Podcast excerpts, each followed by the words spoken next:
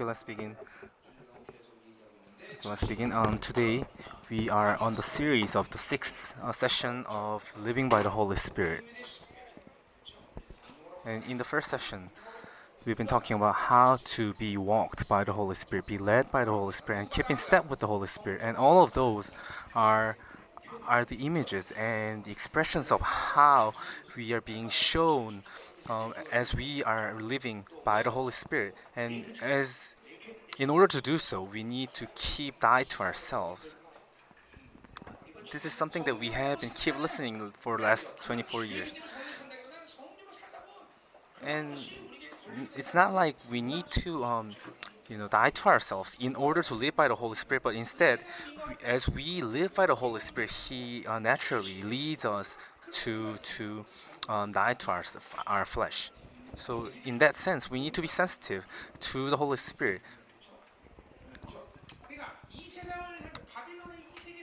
So, as you are living in this uh, Babylonian system, Babylonian world,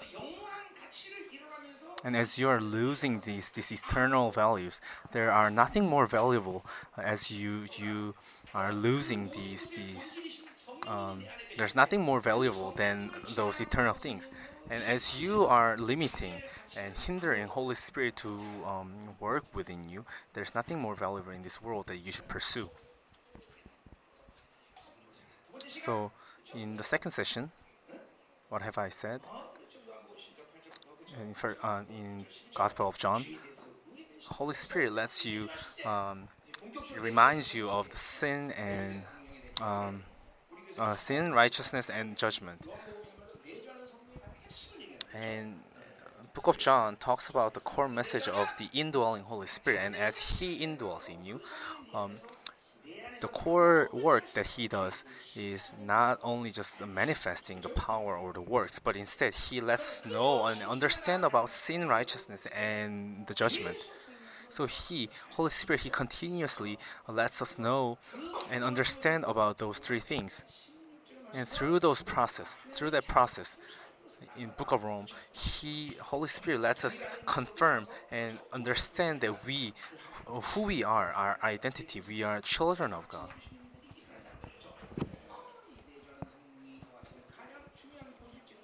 So that's one of the main works that the Holy Spirit does within us. And what's the third thing? What have we talked in the third session? The relationship between Holy Spirit and the church. And our gathering itself is church. And the church is being ruled by the head of the church, which is Jesus Christ. And he rules us through the Holy Spirit he, he does not just lead us by uh, according to to uh, you know um, anything, but but he works through his his system, this, this system. And within the system, he is training us according to all those different characteristics. And as you as you walk by the Holy Spirit, you will begin to know what kind of characteristics you have. Oh, I'm like an apostle. I'm like a prophet. I have a prophetic um, characteristic. I have this teaching characteristic. Of course, there are people who have all those four characteristics being revealed through them. But one of the most distinct characteristic that is being revealed through me is is this apostolistic um, characteristic. I'm a person who established this um, system of the truth or the structure of truth.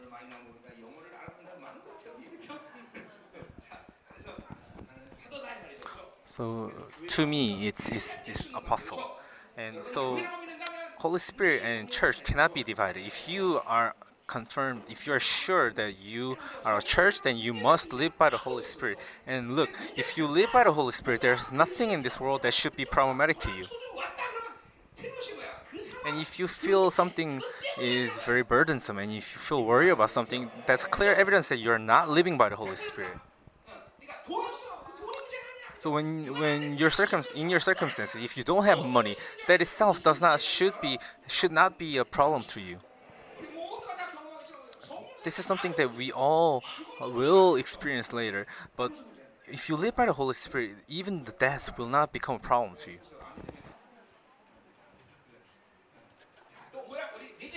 And in fourth session.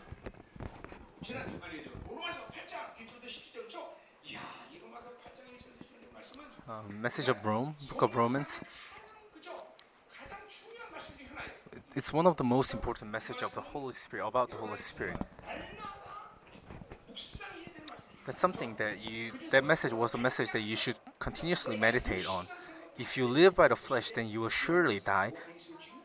But if you live by the spirit and kill the, the way the way of the flesh, then you will live. This is something that you should keep remind yourself, and this should be like a fountain that keeps coming out uh, from within yourselves.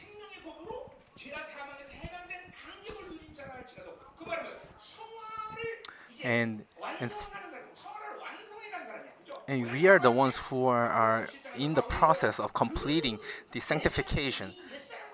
And how does Paul describe this? He's he's describing himself as he he's fighting this severe battle within himself. That he describes himself as a a um,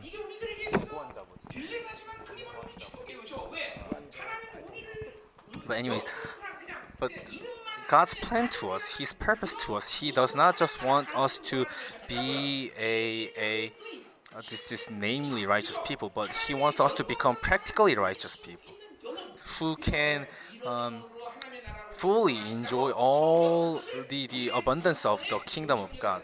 And Paul is describing this as a goal of our salvation. And there's no other other purpose in the Bible that is saying to the saints besides the perfection of the sanctification. So our only goal of our religious life should be should be this this this completion of the sanctification. But as we have been died to the cross, but but if we choose choose the old self once again, it will keep being revived in us. But that's the process of us being this practical practical righteousness, practical righteous. And what's the only what's the only image of us in our religious life? To choose him and not being lazy to him. So if we become lazy, then we cannot live by him. In Book of Proverbs, it keeps the, the author of the Proverbs keep emphasize to be diligent and not be lazy, not to be lazy. But in the New Testament too, many authors are keep telling us not to be lazy and keep, be be diligent to keep dying to ourselves. Then, then, as we keep dying to ourselves, our our fleshly en- energy will um, begin to dis- be disappeared from us, and you will be able to sense your new self, your your energy of your new self keep being arising within you. So all those worries and, and burdens should be disappeared. That's why we have we, we talked about. And and last week we began talking about spiritual gifts. And spiritual gifts because it is being manifested many people are misunderstanding these as as the result of the the presence. But but of course, there are tendencies that this presence determines the manifestation of the spiritual gifts. But the purpose of Paul describing all those spiritual gifts is that he wants to emphasize that it's it must be resulted according to your your life with your indwelling Holy Spirit. So spiritual gifts has been only appeared in in the text once.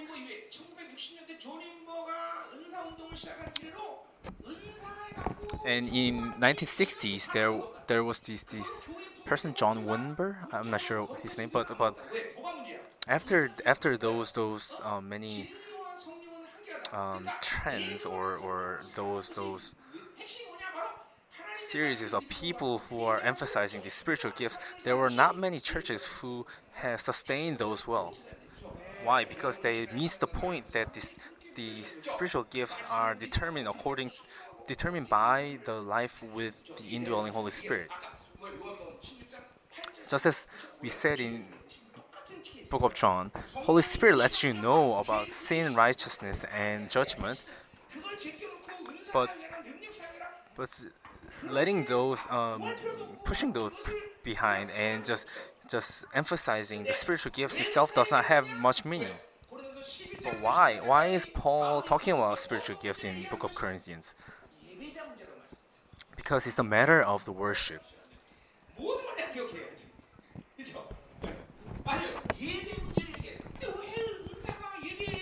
But what's the relationship between spiritual gifts and the worship? Because each and every one of you, you guys are the channels of the Holy Spirit of course, there are more than 200 people sitting down here. And, and it is impossible for all of you to show the manifestation of the Holy Spirit. But within the small groups, within the cell groups, or within your intercession team, we need to be able to reveal these, these um, image of the worship that is being described in Corinthians chapter 14. So look at today's title Worship that is like a splendid orchestra conducted by the Holy Spirit. Isn't that an amazing title? Are you guys sensing something? So, why? Why did Paul begin to talk about spiritual gifts? Because Holy Spirit, he wants to open this worship through the spiritual gifts. Worship should be the worship that we should um, worship Him with all our might and all our strength and all our spirit. And in the Old Testament, uh, through all those offerings, burnt offerings, He lets us know, and through all those different offerings, He lets us know how we should have relationship between God. And, and it's all about worship. In Book of Hebrews, those who goes before God, um, they should experience the freedom.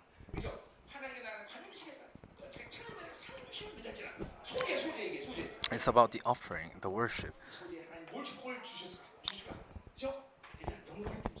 And today, God will uh, bless us with His glory. And as a spoils of war to the uh, Southern America war, uh, Conference, He will give us His glory. But anyways, as we uh, worship Him but with with our, our heart and in our truth, the spiritual revealing of the spiritual gifts is so natural. And many uh, throughout many years, people are misunderstanding about these spiritual gifts that they they consider the spiritual gifts something that is being revealed through only special people there are many of you who are misunderstanding spiritual gifts like that. That you need to, you know, fast many days in order to show these spiritual gifts, and it happens only to few spe few special people.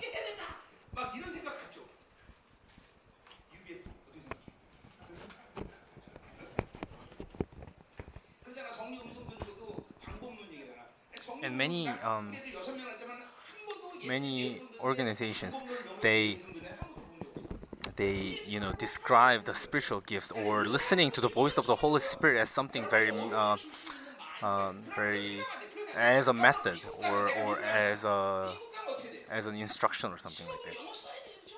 But it's like this: if you go to America, if you go to U.S., um, whether you like it or not, you must you must speak English in order to survive there, right? same. It's the same. The, the matter is you need to live by the Holy Spirit, to live by the kingdom of God. Of course, if you are not born again, then it does not matter to you. But if you are born again and if you have Holy Spirit indwelling in you, to those, kingdom of God is in you too, right? Then it is natural for you to live by the Holy Spirit, and it is natural for you to show the manifestation of the Holy Spirit, which is spiritual gifts. But those who are not living by the Holy Spirit, their spiritual life, their religious life is just religion itself. So it's very weird to them.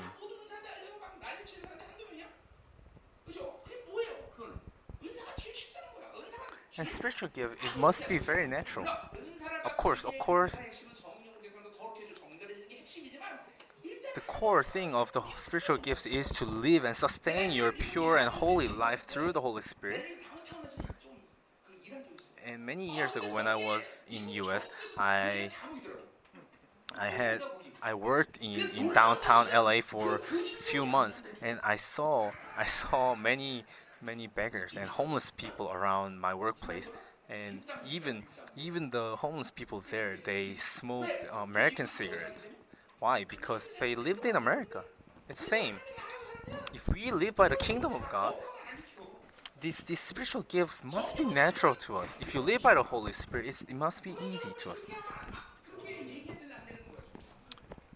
And what's the reason why you cannot do so? Is because you're living by the flesh. So the spiritual gift itself has a focus on the worship, and the focus of the worship itself is in the relationship of, between God and us.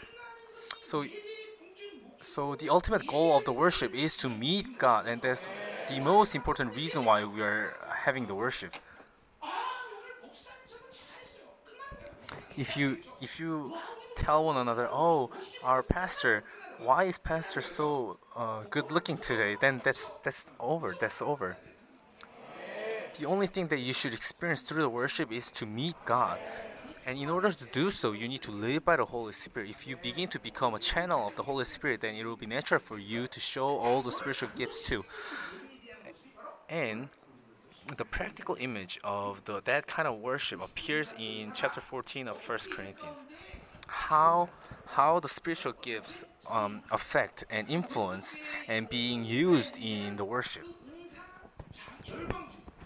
And the problem, the issue that this Corinthian church has gone through was these, these extreme people who emphasized gifts of the Spirit Of course, um, this message of chapter 14 is something that I have uh, preached to you many years ago. But, but I have not emphasized I have not emphasized of the indwelling Holy Spirit back then. Why? Because because you guys were not familiar with the spiritual gifts back then, but but now many of you are experiencing the spiritual gifts now. So, so now I am emphasizing the indwelling Holy Spirit instead of gifts itself.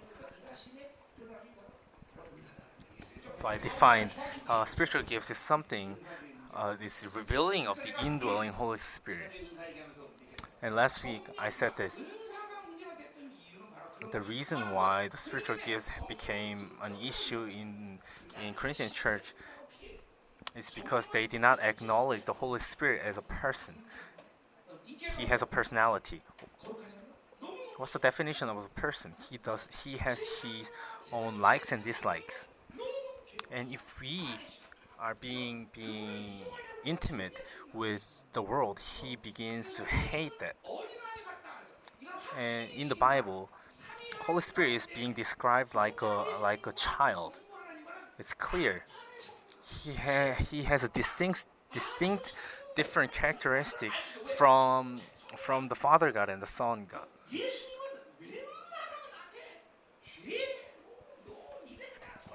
Jesus, in most cases, he does not tell tell us tell us um, that how can you do that? I don't like that, but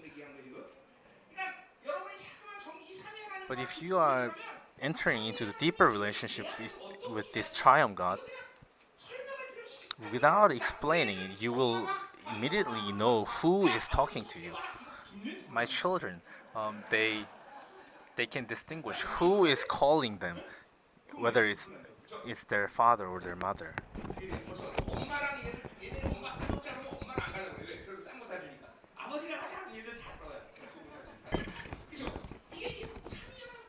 Living by the triune God is the same. It should be clear. Walk of the Father God, walk of the Son God, and especially the Holy Spirit, the Spirit God. And the personality of Spirit, the reason why it's important is because He's like a child. And especially uh, Spirit God, He hates to those that are unpure, unholy, that are like the world. And even Jesus said, even Jesus said, um, well, you can be forgiven, be forgiven if you reject me, but you will not be forgiven if you reject the Holy Spirit. And Holy Spirit, in terms of time and in terms of space, He is the most intimate per, uh, person who is spending time with us. So, so He must be the the one who we must have the most intimate relationship with.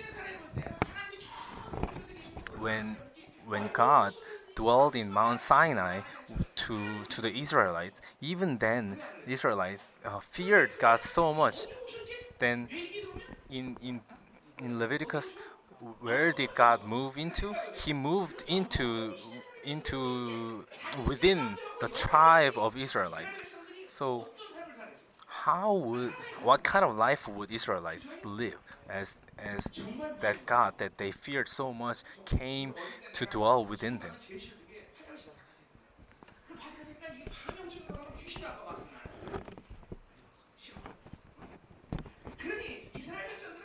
So these Israelites, as God began to dwell dwell within them, they feared God that much.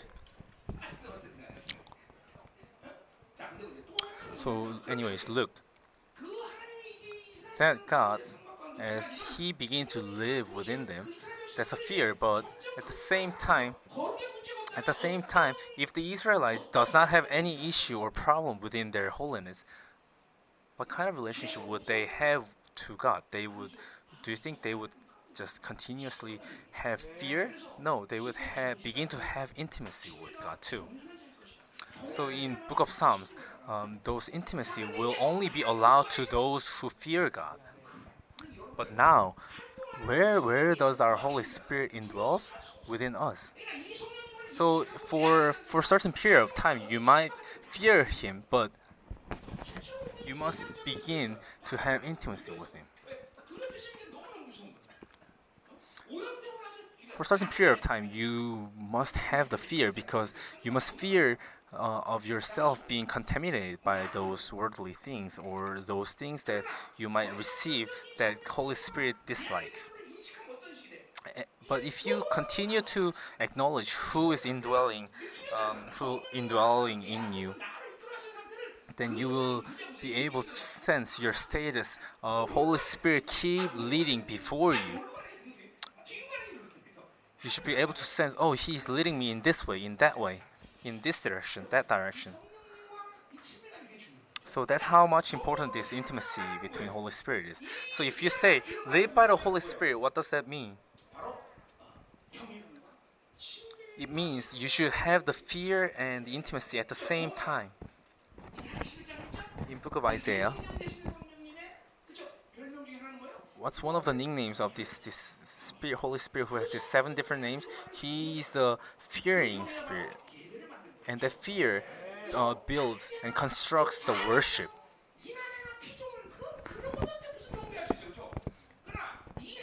And this God is God who is completely, completely, we cannot even describe. He He's completely different from us. So that's the reason why we are fearing Him. Of course, we have been created by the image of God, and He is calling us as His heir, and He gave us all His glory, but but we cannot close the, close the gap between us and Him. And we cannot solve this difference. But we are keep imitating His image and we are keeping um, approaching close to Him. But as we approach to Him more and more, we begin, to, we we continue to realize how how much of a difference there exists between us and Him. That's an irony be- between as we live by Him, as we approach to Him, as we begin to know more about His glory.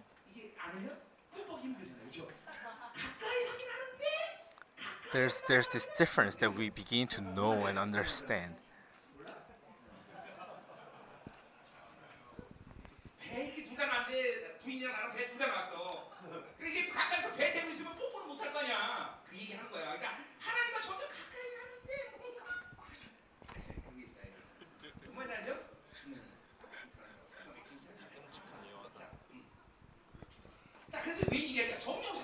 So live by the Holy Spirit and live by the kingdom of God in certain period of time in our church. I, I have been saying if you if you stay in Yeobang Church for, for a certain period of time, spiritual gifts will be naturally be manifested through you. Of course there are differences in, in terms of time to many people, but if you live by the Holy, Holy Spirit and if you live by the kingdom of God, it is natural to show and manifest the spiritual gifts. Frankly speaking, spiritual gifts is one of the most fundamental things, most basic things. If you live by the Holy Spirit, all the spiritual gifts must be manifested. But what's the issue? You are not living by the Holy Spirit. You are not living by the holiness. That's the reason why your spiritual gifts are not being manifested. In that perspective, in that sense, I keep emphasizing and insisting these the importance of the spiritual gifts. But in as as as God uh, trains us for, for the last 24 years.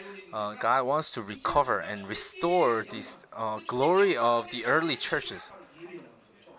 What's the greatest? What's one of the greatest glory that they experienced back then was the glory of the worship. And we, we, we have grasped the, the, that glory a little bit, but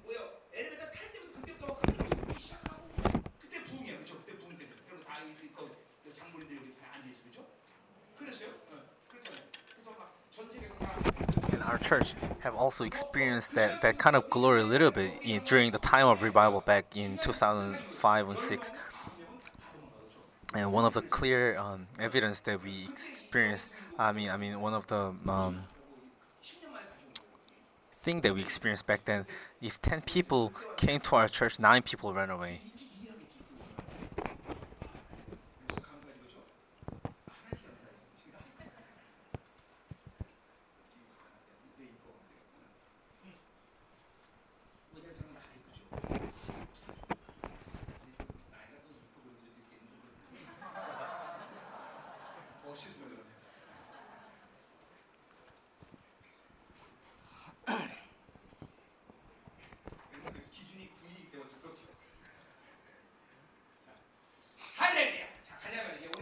let's move on. Let's begin talking about spiritual gifts today. So live by the Holy Spirit. This is not something that, that's far away from us. You need to continue to live by the Holy Spirit. Do not be deceived by the world. Now, our, our community, our community must live by the Holy Spirit. We must restore the glory of the early churches, especially the glory of the worship. You guys are remnants, right? And core core characteristics of the remnants is there are two things, which is securing the truth and securing the worship. In book of Hebrews, all the assembly of the heavens being being uh, covering covering the church. Today we want to meet that God. Let's begin. Verse one chapter 14 verse 1 is like a de declaration of declaration of of you know to to pursue the love. We heard um, chapter 12 last week and we skipped chapter 13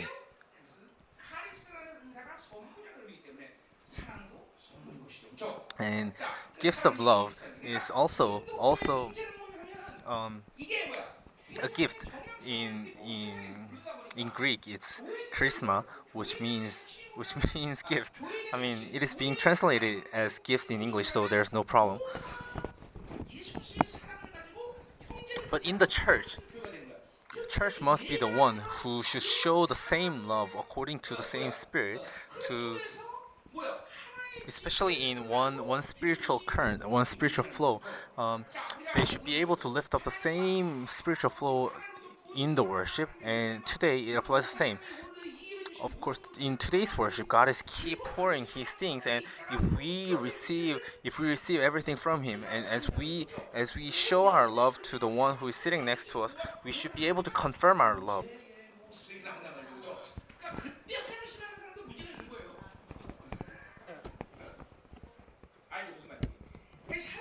So love that is being described in chapter 13, and we will we will talk this later today.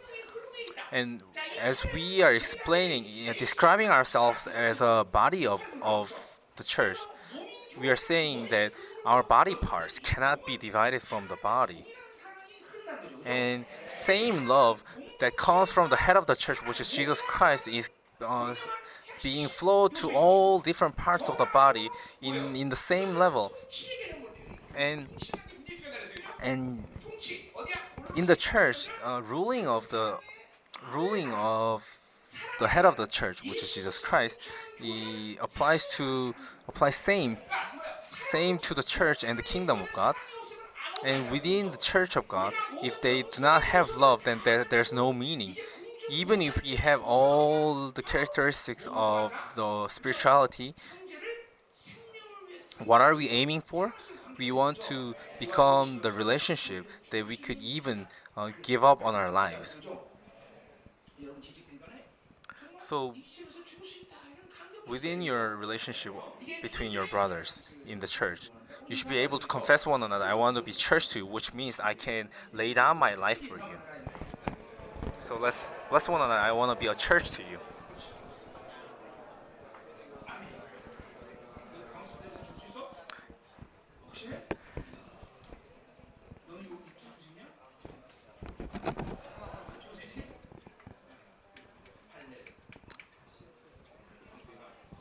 Our church for last 24 years as we are being trained.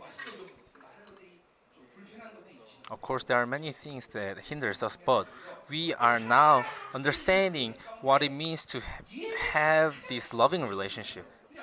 This is one of the most important thing within the worship.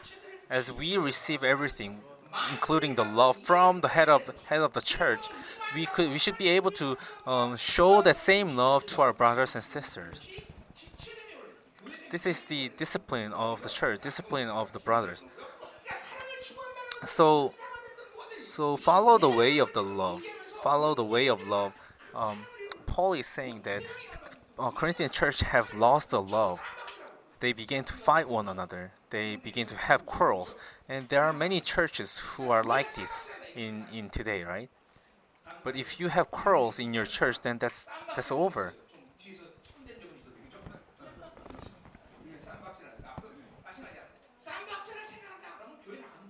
Of course, uh, there were some issues in our church, but there were no quarrels or, or, or conflicts in our church for last, last, last 24 years.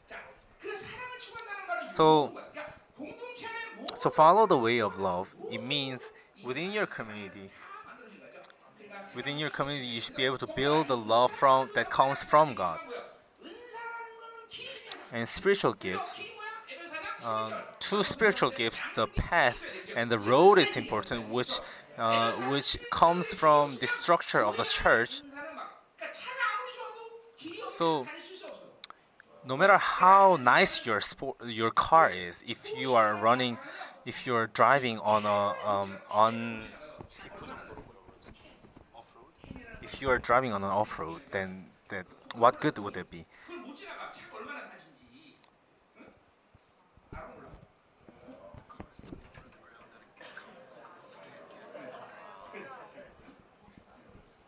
So you know, as you guys know, those nice cars like Ferrari and Lamborghini, something like the the car is so low that even the the coke can cannot um, pass under the, that car, right? Just like that, the road must be nice in order for a nice car to go fast, go well.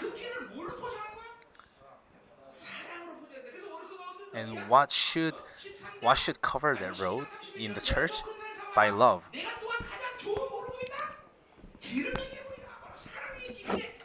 So this road, it must be a road of love.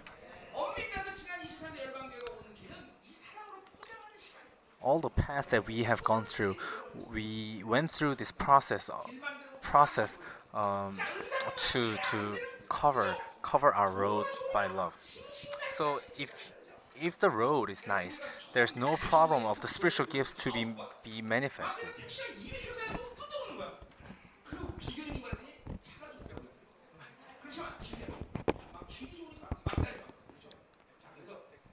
So, in many perspectives, this love is important. If you have love, everything, everything will be manifested. Do you love one another? You need to first love God by all, with all your strength and all your might and all your heart. You need to love God, and then then you need to love your neighbors who are your body. You need to love them too. last 24 years, through many tribulation and suffering, God built, God built that, that road, that love. You have been trained well to work within within that love. Of course, there are some some um, difficulties, but anyways, follow the way of love and eagerly desire gifts of the Spirit.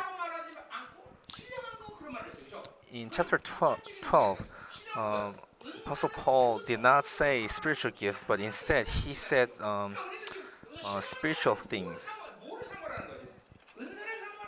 Here, when Paul is saying eagerly desire for spiritual things, he's saying desire for the Holy Spirit. Of course, he's, he used the term pneuma, which means um, spirit. But in many perspectives, but in many perspectives, I can say many different things, but the core message must be on, do not live according to those things that, that you see through your physical eyes.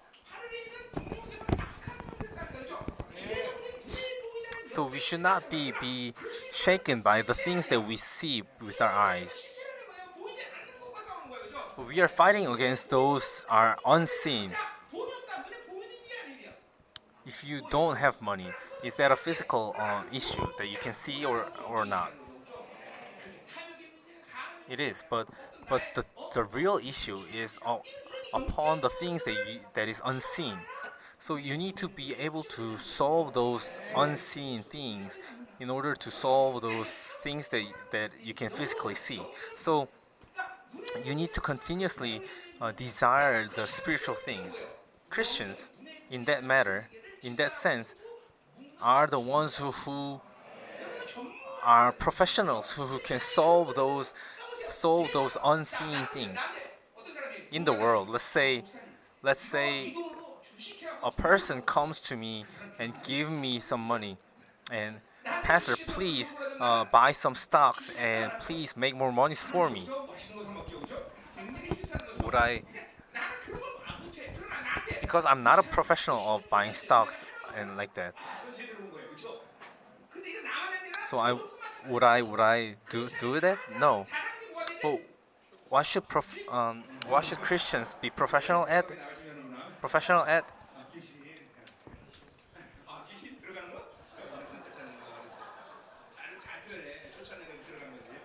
Christians must be professional at, at solving the spiritual things.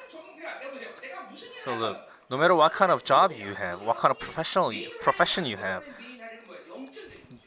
your main job must be spiritual things living spiritual life. Ever since I met the Holy Spirit, I began mm, a professional of solving spiritual things, deliver out demons, curing people, healing people.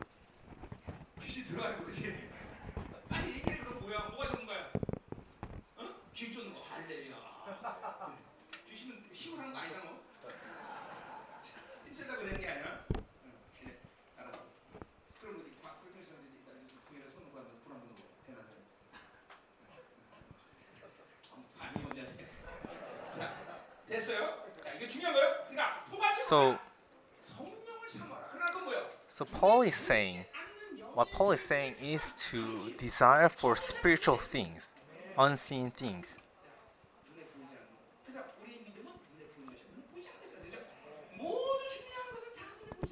All important things are unseen. What we see is nothing. What we see does not matter to, to us. They are not the object of our, our battle. Let's say I, I have a quarrel with the deacon, then do you think that I should fight against him? No, I should be able to fight against these unseen spirits that are uh, manipulating him behind him. Let's say if your if your wife if your wife begins to um, hassle you, then do you think uh, would you should you hate her? No, you should be able to sense and distinguish the spirit that works behind her. You need to be able to um, diagnose what kind of spirit is working behind the situation. So this should be a discipline that you should apply to your life every every day. And it should be clear. What's important is is not something that we see through our eyes.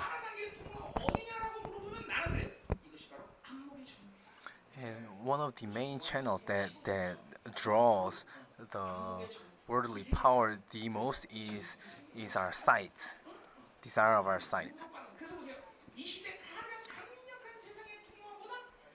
What's the strongest channel of the world in this in this age? A cell phone. And these these evil spirits they understand so well how how to influence influence us. And what does that mean? That means that our eyes are so important in the spiritual world. Our news, our, our mind.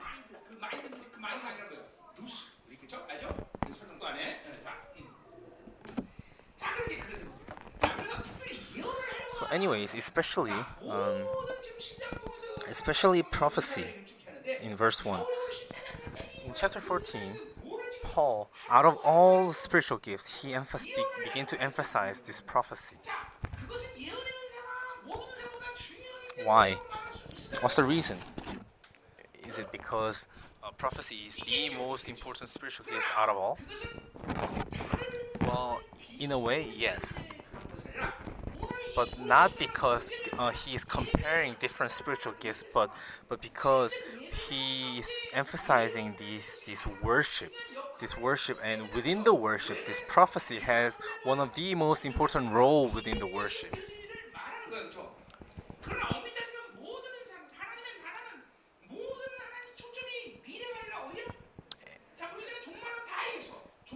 and our eschatology of course it is talking about the end time but what's the core message of the eschatology? It, it, it weighs the importance of now the time we're experiencing now.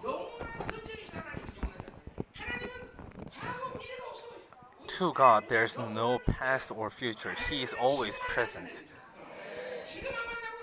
If you do not meet God, and if you do not meet God now and just keep look back 20 years before that you have met Him back then, that does not have any meaning. You need to meet Him right now because He is present God.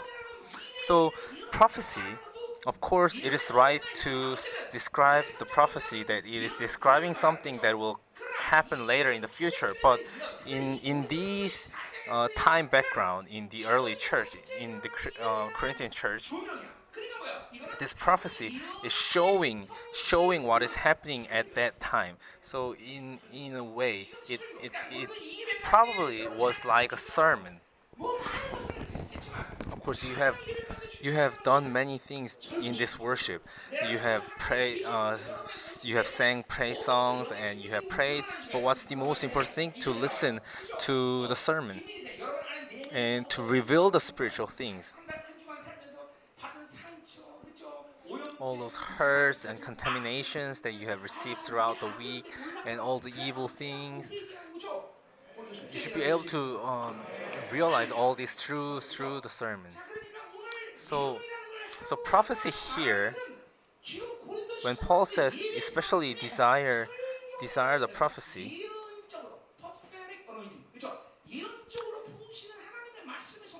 He's emphasizing this prophetic anointing that is being poured throughout the sermon.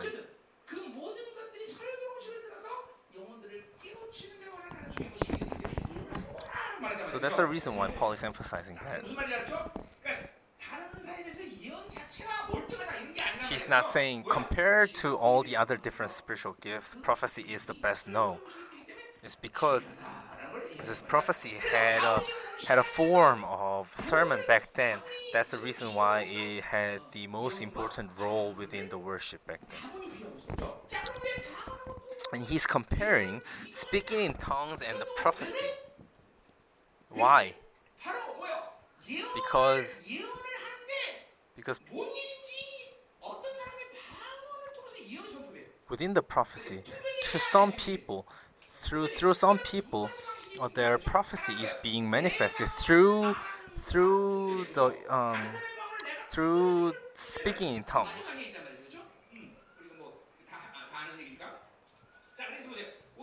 And as you as you see here, three spiritual gifts are, are especially being being emphasized.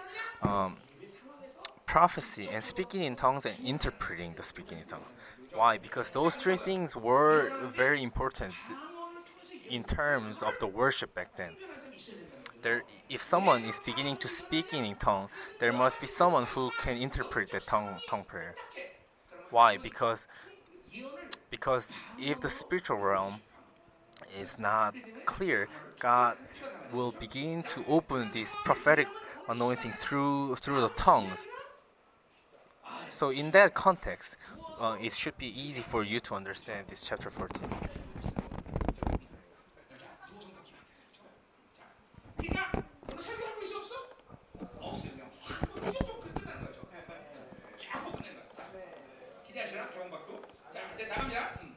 So let's begin verse 2 to 5, he's comparing these manifestation of tongue prayer and prophecy. For anyone who speaks in a tongue does not speak to people but to God. So let's say if someone begin praying, someone prayed in Korean language. If someone prayed in Korean language, and someone and he, uh, let's say he he prayed in Korean. Well, it matters that who is praying in Korean.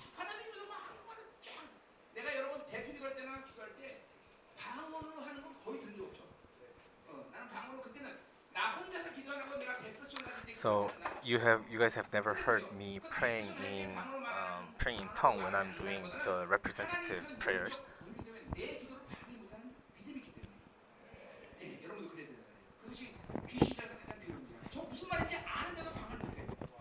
sometimes um, even the even the evil spirits understand what we are praying about, so they can they can interfere the prayer and they can hinder the prayer.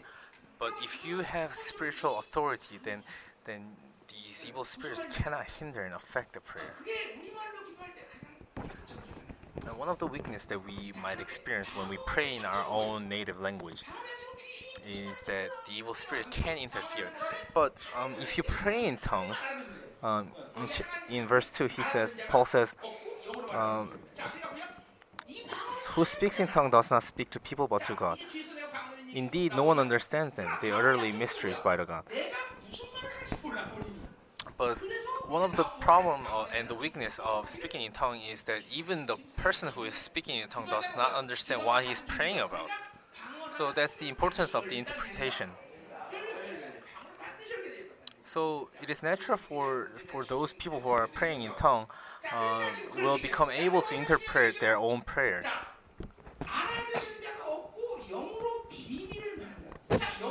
Um, no one understands and they they utter mysteries by the Spirit. What it means that they utter mysteries.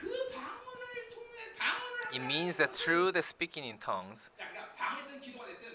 whether it's a prayer or tongue prayer, if it's being being insisted by the Holy Spirit, if it's being led by the Holy Spirit, Holy Spirit understand what I am praying about, what I will um, experience, and what, what's the biggest problem within me or anything. He understands everything, especially our hurts and our problems, our issues, our emotions. He understands so well and He will uh, experience everything through our tongue prayer. And because they utter mysteries through the tongue prayer, Holy Spirit lets us understand that. So, I said this once. Let's say when you are like five or six or seven, and and the hurts and wounds that you have experienced back then, you can you can remember that, right? But but things that happened when you were um, in the womb of your mother or something like that, you cannot remember that, right? But throughout the interpretation of the tongue prayer, these mysteries are being revealed.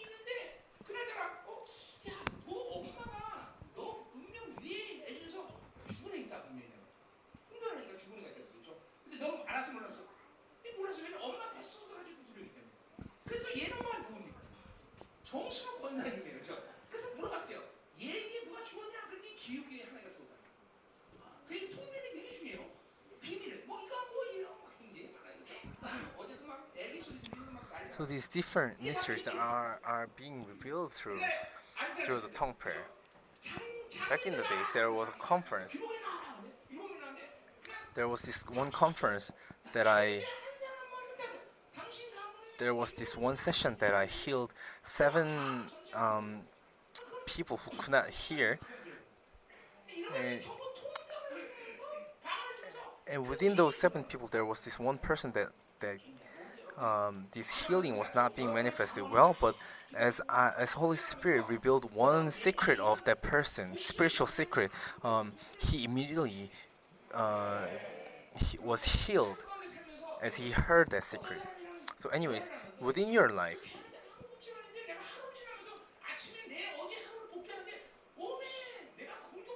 within my life, within my life, um, during the conversation of that person, I do not, I did not sense anything. But after one day, if I look back in time, uh, Holy Spirit lets me know um, what kind of spirit have been influenced through that conversation or something.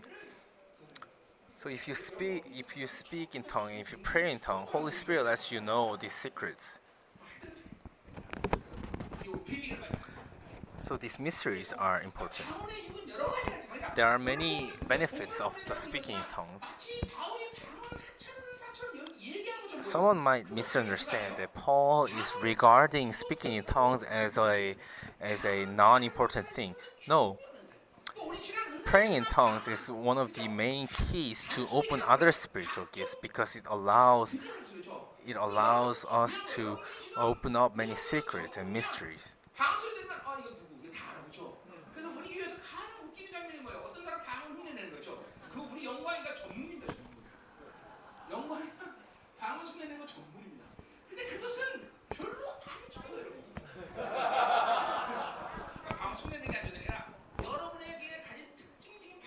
you know, of course, there are characteristics of your tongue prayer, but you should be able to speak in many different tongues.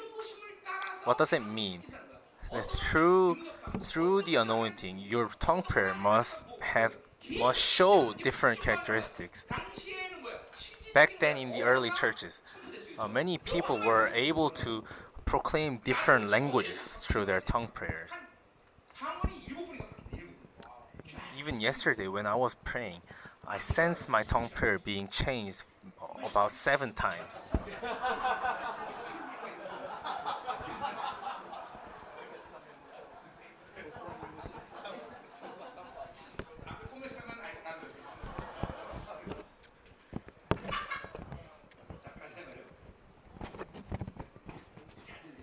So so Paul is not not regarding tongue prayer as a as a non-important thing. Instead, he is emphasizing the reason why we should be able to speak in tongues and pray in tongues. Two years ago, you guys remember that, right? I was laying down on the floor. I prayed nearly two hours without resting. I just kept praying in tongues, but many people experienced delivering out the evil, evil spirit.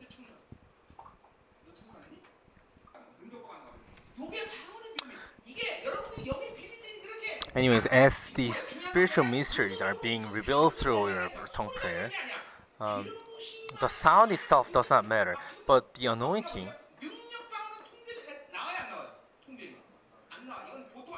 the anointing must be present within your tongue prayer.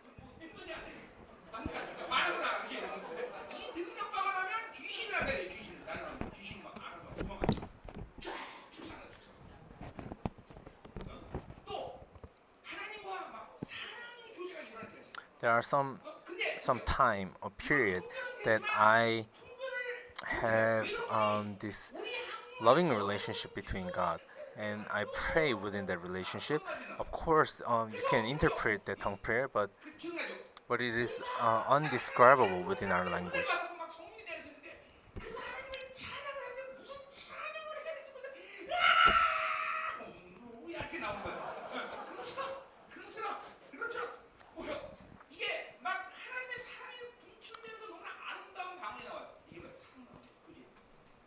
So there are different tongues, uh, tongues um, expressing the love, expressing uh, the might.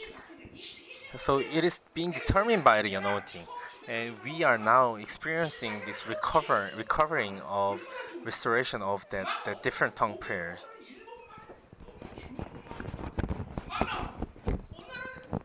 Sometimes I experience my tongue prayers being changed within different languages. So you guys look. My son Youngwang, he he can imitate many different people's tongue prayer, but he cannot imitate my tongue prayer. Why? Because my tongue prayers keep change. So you should be able to um, pray in tongues in different ways, in different different forms.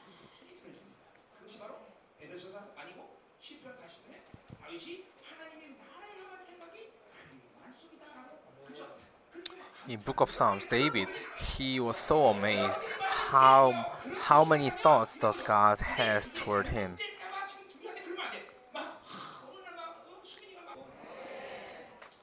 Within our community, you should be able to experience our tongue prayers uh, beginning to to uh, influence one another and bless one another and have the inspiration to pray for one another through the prayer. Not it should not um, happen to to the senior pastor himself, but to all the community members. Of course, I believe that all of you are praying for one another, and you guys are praying for the needs of the one another. But but more than that, you should be able to pray according to God's inspiration toward one another. You should be able to tell one another um, and reveal the spiritual secrets to, to each each and every one of you. Lesson 1, verse 3 But the one who prophesies speaks to people for their strengthening, encouraging, and comfort. So it appears in verse 4 too anyone who speaks in a tongue edifies themselves, but the, but the one who prophesies edifies the church. It is true that the praying in tongues edifies edifies the individual, but if you yourself is being edified, um, what? How does that apply to the church?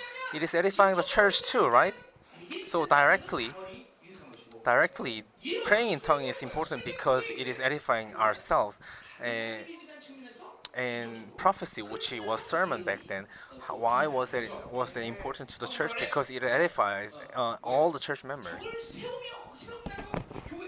So the word edify it means it is building the church. So all the spiritual gifts in chapter 12 it is saying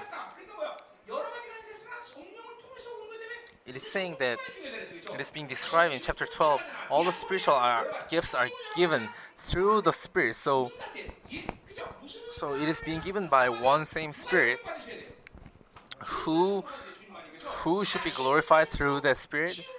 God. So if you uh, let's say if you healed someone what's god's purpose through the healing? He wants to let us know and understand oh God is the one who has done this. So, spiritual gifts, it's not important for us to to receive what kind of special uh, spiritual should I receive or something like that.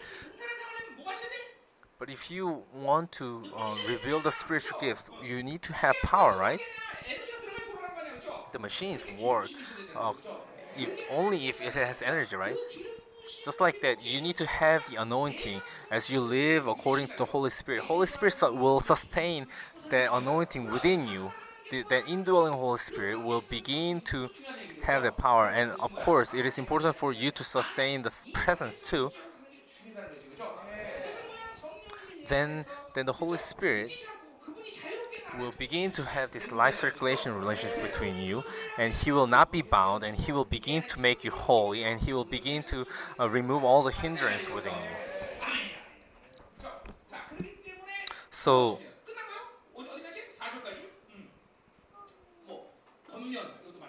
so um, in verse 3, in verse 3, encouraging encouraging is like is like speaking on behalf of, for the person. Is defending the person. It's like proclaiming the righteousness for the person. So through the spiritual gifts of prophecy, uh, spiritual gifts of sermon, many people will receive the righteousness and they will be able to be encouraged through that. And comfort, comfort is is to allow help one to receive uh, recover the strength. This process must happen within you too. Are you guys being uh, built within God? Is this encouragement being uh, taking place within you? This should be clear. Are you dozing off? No, you should not be. Let's move on. Verse 5. Verse 5. I would like every one of you to speak in tongues. So, of course, Paul is saying, Paul is saying um, he considers five uh, prophecies uh, more worthy. Rather have you prophecy than you know speaking in tongues. But he's not he's not like considering the uh, tongue prayers as an unworthy thing. This should be clear. You should not misunderstand this. Paul is not considering tongue prayer as an unworthy thing, useless thing. But, anyways, uh, in verse 5, but I would rather have you prophesy. The one who prophesies is greater than the one who speaks in tongues. Is the reason why we should pray in tongue prayers is because for our benefit in our in our personal prayers? No, because for for the benefit of the worship in the church. So let's move on to chapter 6 to 12.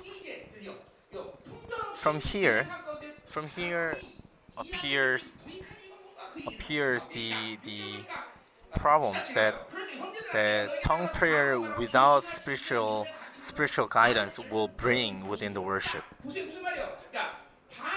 In chapter 6, uh, verse 6, brothers and sisters, if I come to you and speak in tongues, what good will, will I be to you? Uh, look at verse 16. Verse 16, uh, Paul said, Otherwise, when you are praising God in the Spirit, how can someone else who is now put in, the position of any inquirer say amen to your thanksgiving, since they do not know what you're saying? Paul back then um, blessed someone in, but through, through tongue prayer. Why? Through that tongue prayer, you know, through through the benediction now is a blessing or uh, something like that. When I speak in Korean, you guys would receive the same same um, faith that I am pro- proclaiming, and you guys understand in the same level. But if I bless you through the tongue prayer, He, uh, God will allow. Um, the blessings that will be allowed through through your interpretation. So because this interpretation is very dynamic. It, it is being determined by how you're interpreting the tongue prayer. So that's the reason why Paul um, blessed people through tongue prayer.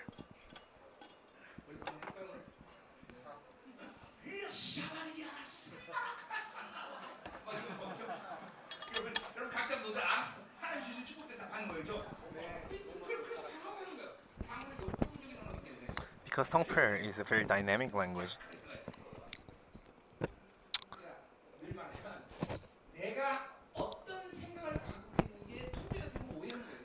so I keep emphasizing this every day.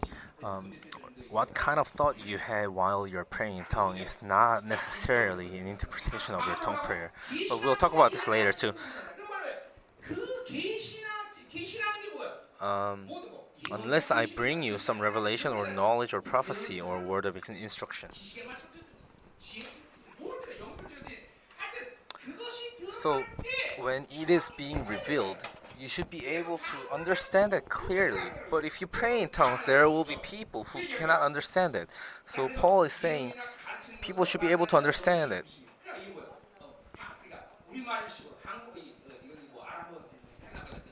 Whether it's Arabic, whether it's Greek, you should be able to understand it in order to uh, realize and learn the lesson. So in that term, in that in that context, if and if no one understands the tongue prayer, and if I bless bless you guys in tongue prayer, would that be beneficial to you? No.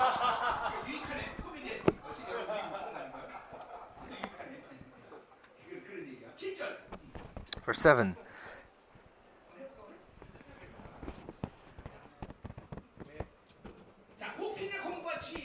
Even in the case of lifeless things that make sounds, such as pipe or harp, pipe or harp, these uh, musical instruments, they do not have life, right? But if you put meaning within your plays, within your musical notes, that, that brings um, uh, inspiration or, or amazement to those who hear that. But what Paul is saying here that if you play that without any meaning, then they would ha not have any importance or any uh, value. If you play when it only matters when you play the musical instruments um, with some kind of meaning toward that. That's when it has any value, right? So within tongue prayer, tongue prayer is like it's, it's like it's like a frequency that is given being lifted up to God when you pray according to the Holy Spirit. If you understand the will of God and understand the will of the Holy Spirit, He will, um, through the tongue prayer, He will allow us to lift up this frequency that meets God's will. And God understands what prayer, that's tongue prayer. But if you do not have, if you do not understand that will, tongue prayer will just naturally become meaningless uh, sounds. So look, there are many cases that you cannot interpret your tongue prayer.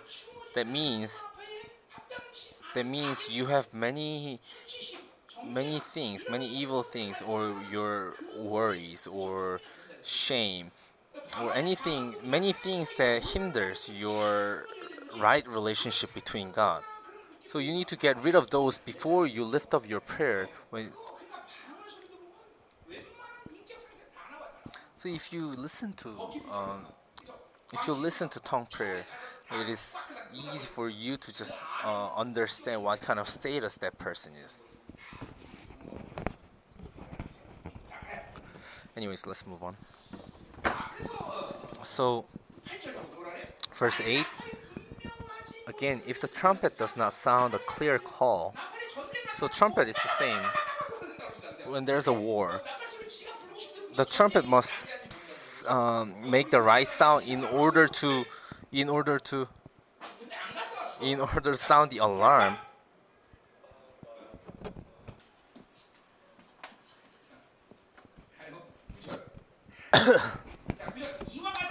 Let's move on. Verse 9. So it is with you, unless you speak intelligible words with your tongue, how will anyone know what you're saying?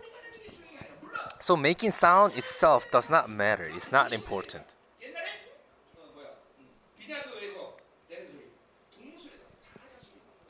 in in the during the vineyard movement back then, they began to make these animal sounds. So you need to be able to uh, sense the the difference, sense the danger within within the sound itself.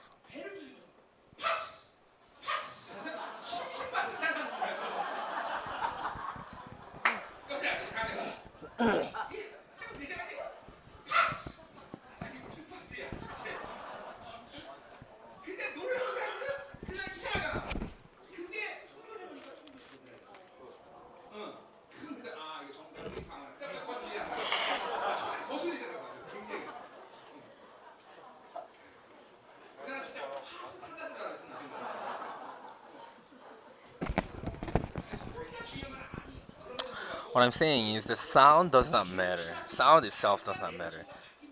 But when there's anointing, the sound you make will change too. What matters is that do you really have the meaning that God wants within the sound that you are making? That, that's what matters. Verse 10 Undoubtedly, there are all sorts of languages in the world, yet none of them is without meaning. What Paul is saying here is that there are many different tongues, but there are not many uh, tongue prayers that has meaning. Verse 11 If that, if then I do not grasp the meaning of what someone is saying, I am a foreigner to the speaker. And the speaker is a foreigner to me. It, it's right, it's clear, right? If someone is speaking English and if I'm speaking Japanese, those two are foreigners, right? in Yerevan church there are many foreigners. Um, but there's this one mystery. Someone is speaking English and some other kids are speaking Korean, but they understand each other.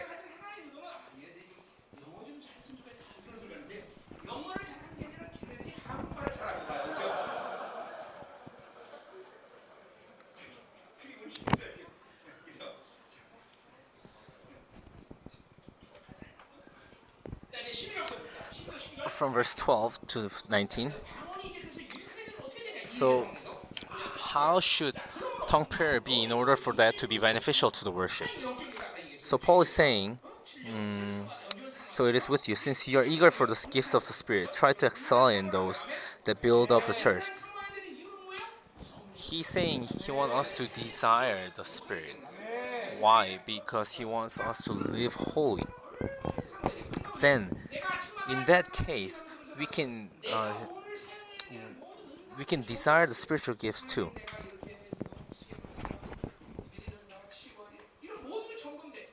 We need to be able to examine ourselves whether we are um, desiring the whole gifts of the Holy Spirit according to our will or God's will.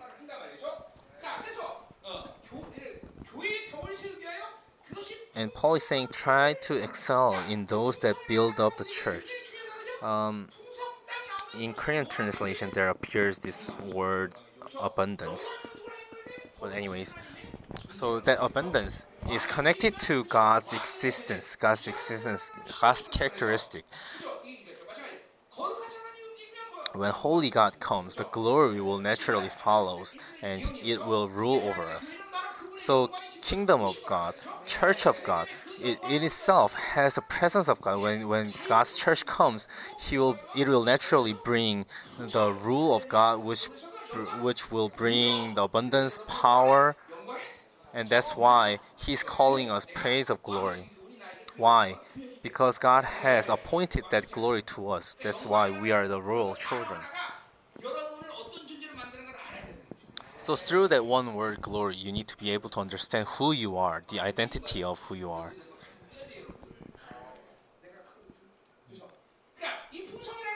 So this abundance, when God comes to us through His glory, He will unravel everything to His church, His kingdom. So so the spiritual gifts, not only one spiritual gift, but also all the spiritual gifts, if it is needed, will be revealed through His church. If it's love, if it's revelation or spiritual gifts, His power, authority, all the things. When Kingdom of God comes, it will bring all together to the church. So in the church, if you are professional at only one thing, that's that's the problem. But you should be able to be professional at all things word, the truth, healing, deliverance, power, authority, everything, if it is needed. That's how you guys have been trained. Why? Because you are under this life discipline. Within kingdom of God, everything must be abundant and harmonized. And one of the most important message that we will see later today is the order. So within that order, Within that order, everything must be unraveled. So, in order for the Holy Spirit to work within the order, what should we have? The truth. So, the Holy Spirit and the truth cannot be separated. So, fullness of the Holy Spirit is fullness of truth. So, you should be able to understand how important this truth is. Let's move on.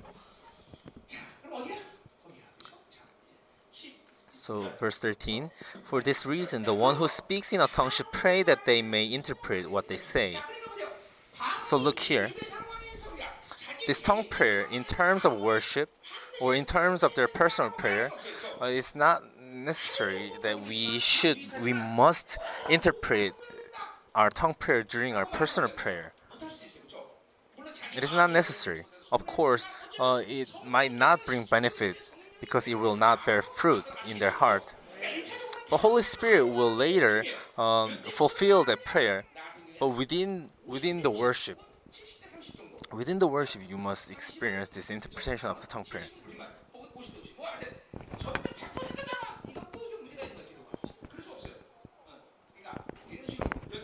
So within your tongue, within your personal prayer, your your percentage of tongue prayer and your, your prayer in your native language must be mixed. Anyways, what what matters, what requires the interpretation is these um, the worship within the worship during your cell group meeting, your 24 hours prayer meeting. You should be able to e eagerly desire for this interpretation last 24 years, God has given us everything.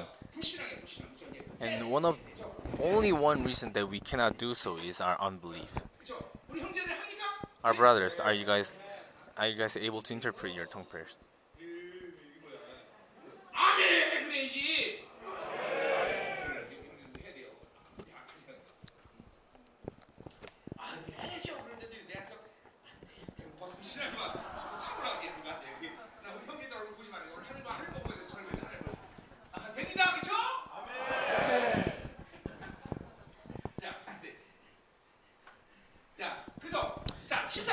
Verse 14.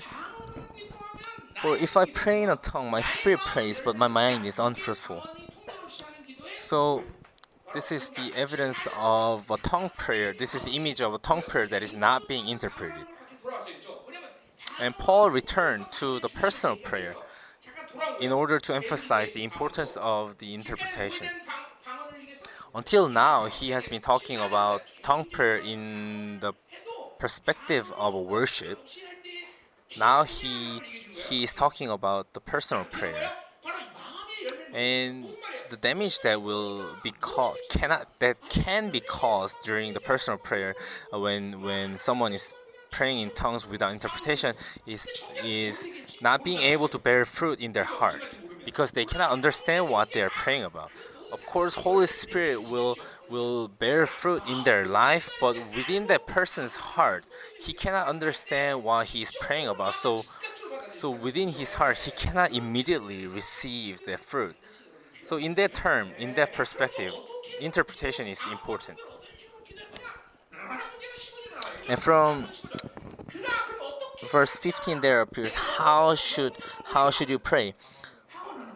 So so what shall I do? I will pray with my spirit, but I will also pray with my understanding. I will sing with my spirit, but I'll also sing with my understanding. So normally, so normally, normal pattern, ordinary pattern is is you pray in tongue prayer and you interpret. You pray in tongue prayer and then you interpret. And if you begin to pray in, uh, pray in that kind of pattern that kind of process, you should be able to sense that oh, I am interpreting my tongue prayer. There are many times that I pray in tongues and there, then I interpret. Then I pray in tongue and I interpret.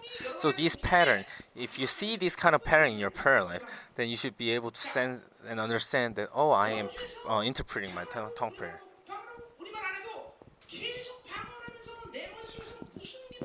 And there are some of you, there are some of you who, as you are keep praying in tongue prayer, you you can sense sense within your mind that you what you are praying about, but it is not always um, it's, it's not always that always true that you are interpreting in tongue prayer. Only those who have been continuously living by the Holy Spirit, only to those it is right that they are uh, interpreting the tongue prayer. But those who are not living by the Holy Spirit, it is not necessary. Um, you cannot guarantee that even though you are having some kind of thoughts when you're praying in tongue, um, you cannot guarantee guarantee that, that you are interpreting your tongue prayer. So what's, what matters is that you need to be able to sense the moving of the Holy Spirit and being able to obey to Him.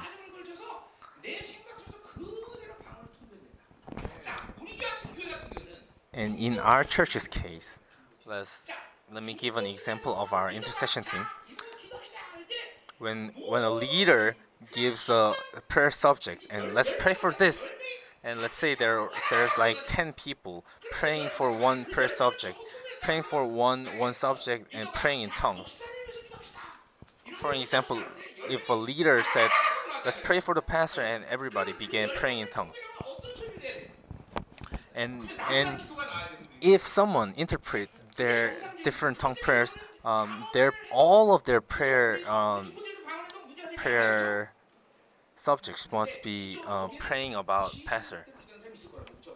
But within the intercession team, there are there are people who are praying according to their thoughts. So, so when we all so because because our church has confirmed the church within us, that's the reason why these everybody tongue praying in tongue does not become problematic to us. 근데 그때 하나 둘셋넷 다섯 여섯 일곱 명이 안 계셨는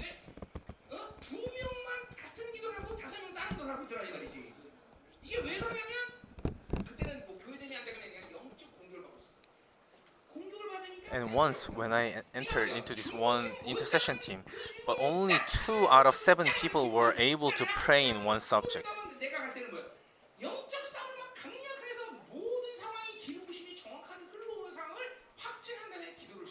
So I emphasize, I insist, people, I tell people, command the intercession team to solve the spiritual issue first in order to have.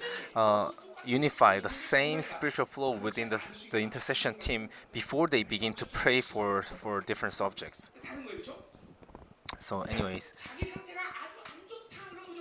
so if you sense yourself not um, having a good spiritual status, uh, instead of praying in tongues, it's better for you to pray in your native language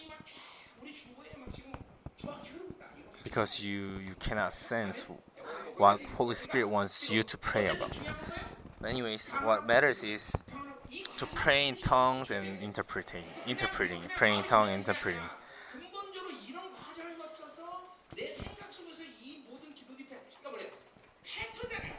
It's not like a, um, the pattern itself is not important, but if it's an evidence of you living by the Spirit.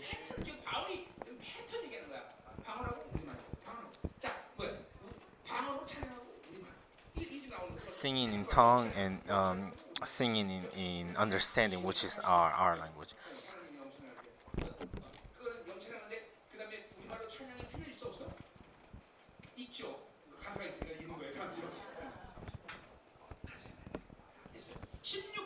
Verse 16 Otherwise, when you are praising God in the Spirit, how can someone else who is now put in the position of inquirer say amen to your thanksgiving? So, because when when Paul blessed people through the tongue prayer, tongue prayer, because God's intention to bless each and everyone was little different, uh, that's the reason why Paul blessed all different people in tongue prayers.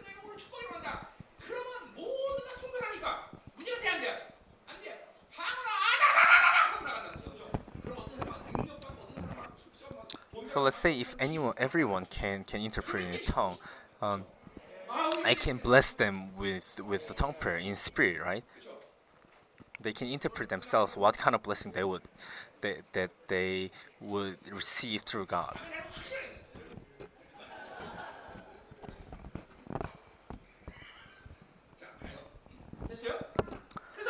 So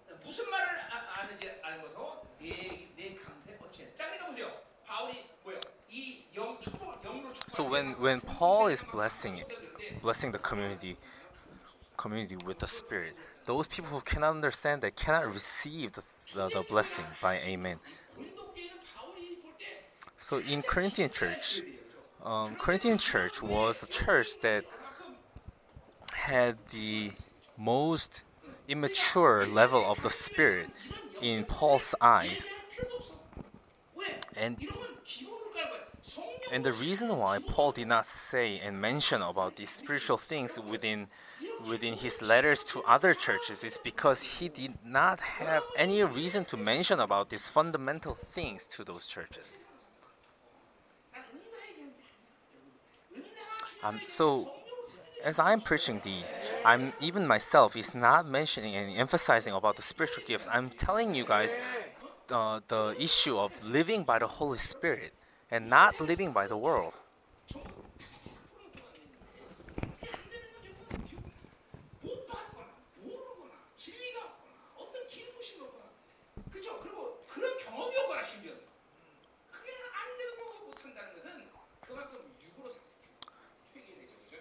So you need to be able to repent if you are not experiencing things. Verse 17 You are giving thanks well enough, but no one else is edified because people there were people who did not understand what Paul is blessing about. They were not edified. Verse 18 I thank God that I speak in tongues more than all of you. When Paul is saying I speak more tongues than you, what does it mean? Does it mean he is praying in tongues longer than others? Well, they can be, but more than that, in verse uh, in chapter 12, um, in in context of chapter 12, uh, Paul is saying he probably was able to um, pray in more different tongues than others.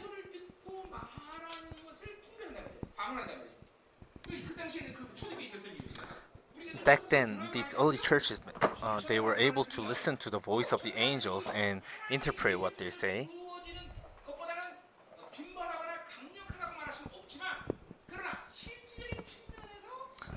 But in practical ways, uh, sometimes these listening to the voice of the angels or sound of the angels are needed.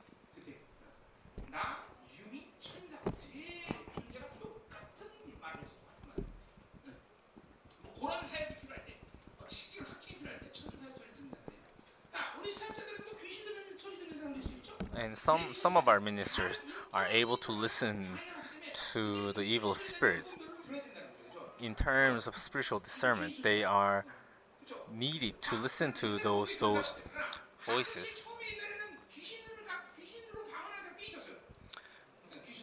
There were many people in our church back then, back in the days, who were praying in, in the voice of the evil spirit. Why? Because they were under these difficult spiritual situations. But anyways, verse 19.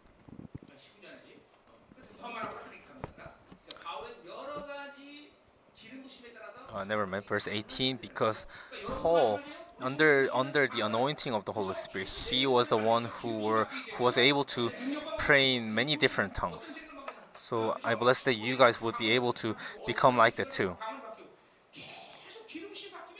So if the anointing is being changed, your tongue prayer will change in sounds.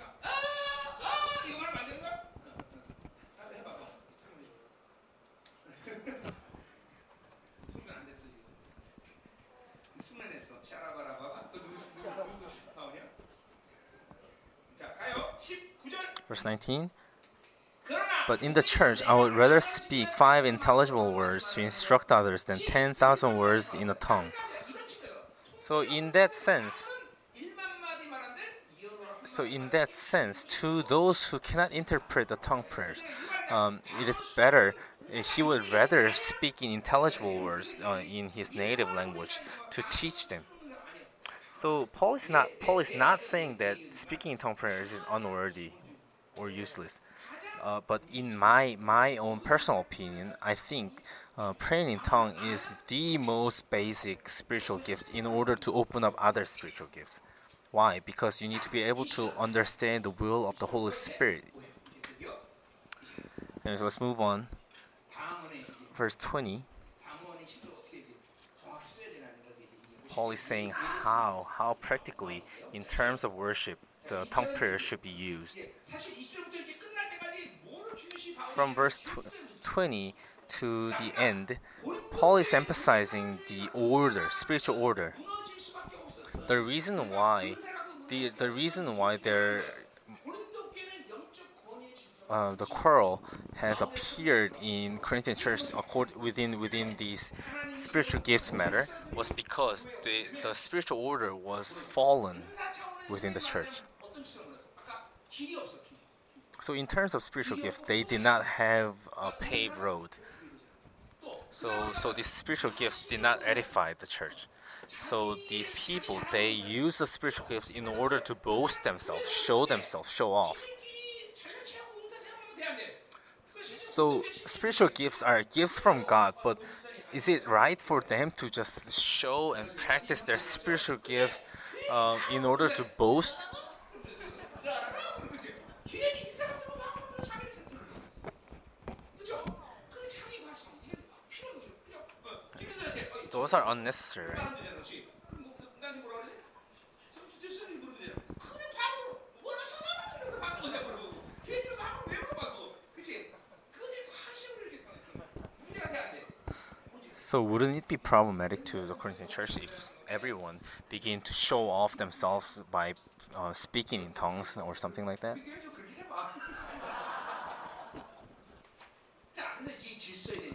So Paul is beginning to speaking about the spiritual order.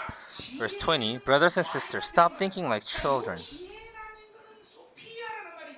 In regard to evil, be infants, but in your thinking, be adults. Um, Korean in Korean translation, um, it is it is translated like uh, "Do not uh, be like children to the wisdom." But wisdom here is not Sophia in, in here.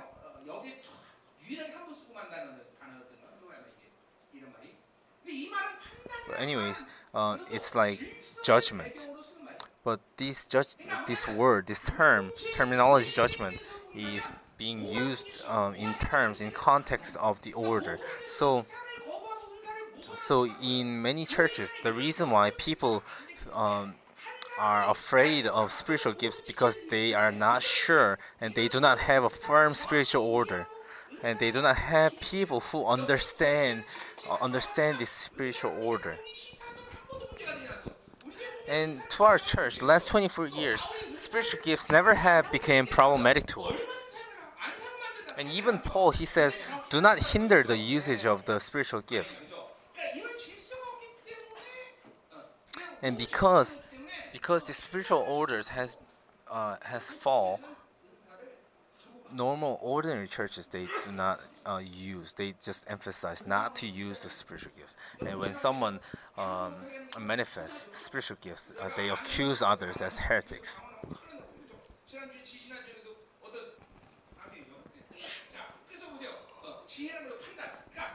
So judgment. So Paul is saying, um, become wise and discern well. And in regard to evil, be infants. Well, Paul is saying all the damage or the harm of the world. Do not be afraid to that. But instead, we because we are living in Babylon, we are afraid of being accused by the world, and um, being taken away.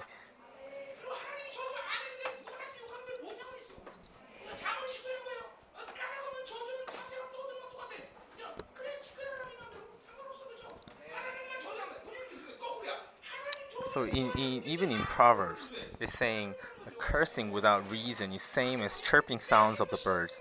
So do not uh, do not worry about get, getting hurt, getting wounded by the spirit. What's the reason why you cannot love and embrace one another? It's because you are afraid of getting hurt by them. These are all the influence of the world, of the Babylon. So what Paul is saying, do not do not think about it, do not consider it, because you are living self-centered. You are keep worried about what kind of that thing, what kind of thing that you will hear from that person that's the reason why you're afraid of ministering and you are doing doing the worst in the church. I'm always saying this. I'm always saying this. I've been training many different ministers and pastors for the last 24 years. But how many people, you guys know how many people have betrayed me? And if I have been hurt by their betrayals, do you think I would be able to still continue to continue to train other, other many people?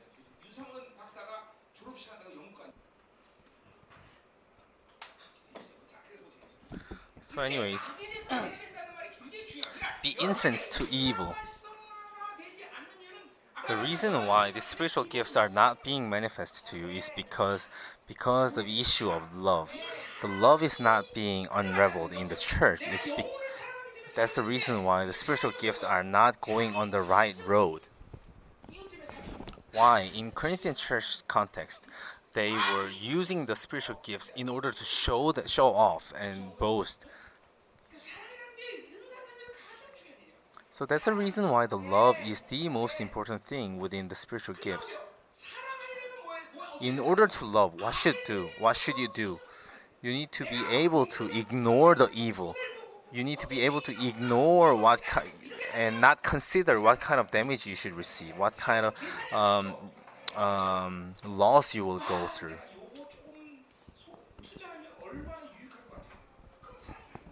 So if you're like, um, if I inf- invest certain amount of money, um, I would get certain interest, certain amount of money. Then that's not love. If I calculate the, the interest or the gain that I am expecting from your your you yourselves, then I would have just kicked you out uh, so so many years earlier. But have I done that? No.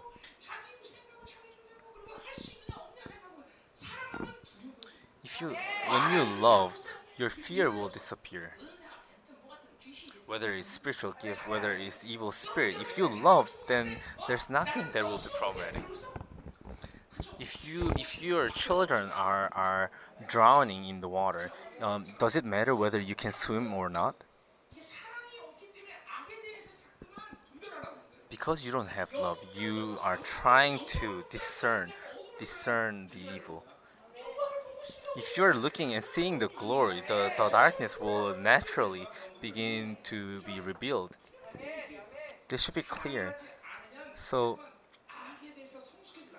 so if you do not love, you will begin to be mature in terms of evil. If your child is dirty, then then what should you do? Just go and clean clean the child, right? Do not calculate uh, how dirty would you be, how much you have to wash him off. No.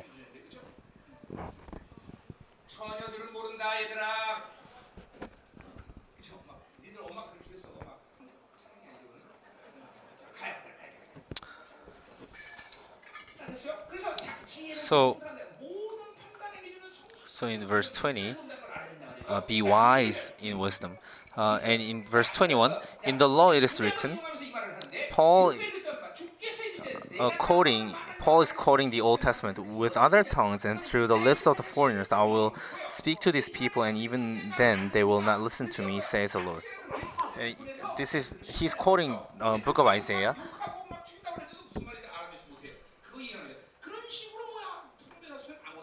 Just like just like this verse. Um, even if you speak in tongue, if you do not understand that, there's no meaning.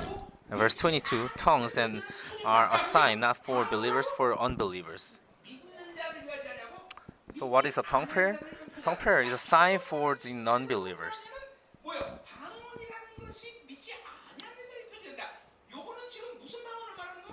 What does that mean when Paul is saying that it's a sign to an unbeliever? What kind of tongue prayer is he describing? He's describing this tongue prayer that is uh, speaking in different languages.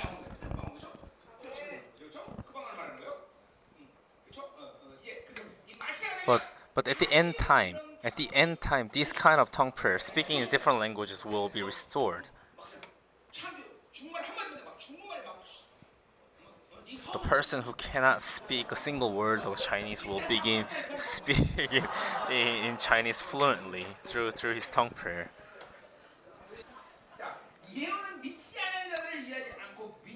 And prophecy, however, is not for unbelievers but for believers. Because because prophecy is asking people to repent, telling people to repent, and um, giving them the understanding. That's the reason why it is important in terms of worship.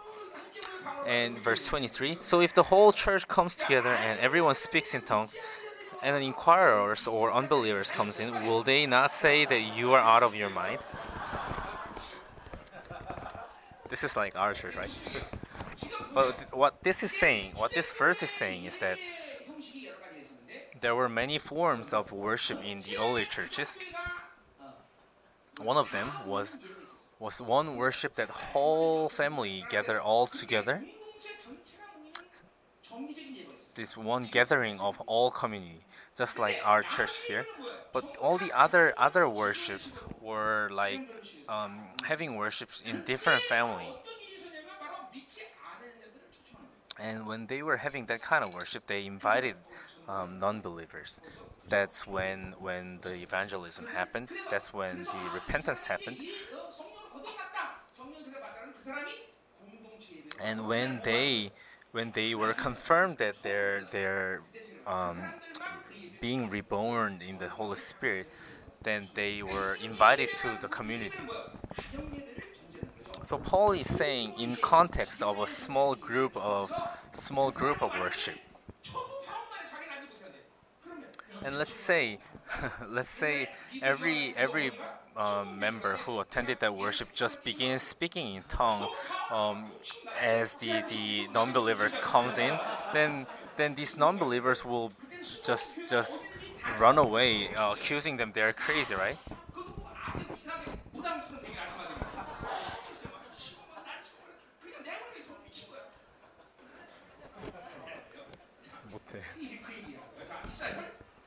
Verse 24 But if an unbeliever or an inquirer comes in while comes in while everyone is prophesying they are convicted of sin and are brought under judgment by all. So this prophecy are, are done um, revealing the secrets of their spirit. And many times when after the sermon many people confess that oh pastor prof, um, Priest, on behalf of me. He was talking about me. But I was not directly talking to them, but but because the Holy Spirit revealed the secrets within them and they experienced the revealing of the Holy Spirit within them. So as I am preaching, this discernment of the Spirit and this prophecy and everything is going out through me. So as as a community goes through through the worship that is being lifted up in, in the spirit and heart. This is natural thing that they experience. Just like book of Ephesians, uh, the angels are, are taking notes of what is being uh, what is being revealed through the worship, and they are they are are um, telling God what happened throughout the worship. Hmm. Verse 25 So, as the secrets of their hearts are laid bare, so they will fall down and worship God, exclaiming, God is really among you. And in that context, because uh, it allows people to realize God is present, it is beneficial in the worship. From verse 26, let's see how the early churches worshipped there were many forms. Um, just like us, there were gatherings of many people, the whole community gathering in, in one place to have the worship like us. And one other form is one other form was was gathering in in or gathering around uh, around the pulpit and and one person who has a revelation go in front of the pulpit and begin speaking about his revelation and everyone will will like have a, a discussion or something like that. And one other form is one person coming up and beginning to reading the scripture only just reading the scripture. So let's say if it was scripture of mark um, if they begin to just read the scripture of mark everyone would have um, received the revelation and, and the inspiration from that reading. And and last form was small groups, small different groups that is being led by the Holy Spirit. Of course, many all all the worships were done, done according according to the leading of the Holy Spirit, and they experienced the spiritual gifts. And it was more direct of the revelation of the spiritual gift happened within the small groups.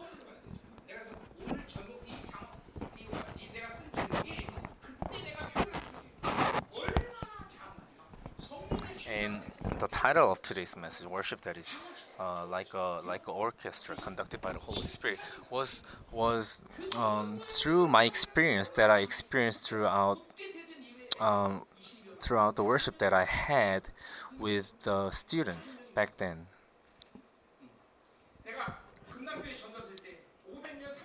When I was uh, a pastor in, in a big church back in the days, I was ministering many students, student group, and after after every single worship, everyone, everyone, every students they um,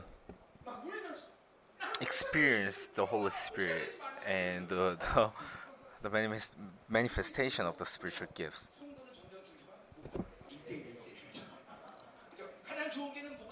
What's the best ratio of a co good college between between students and a professor?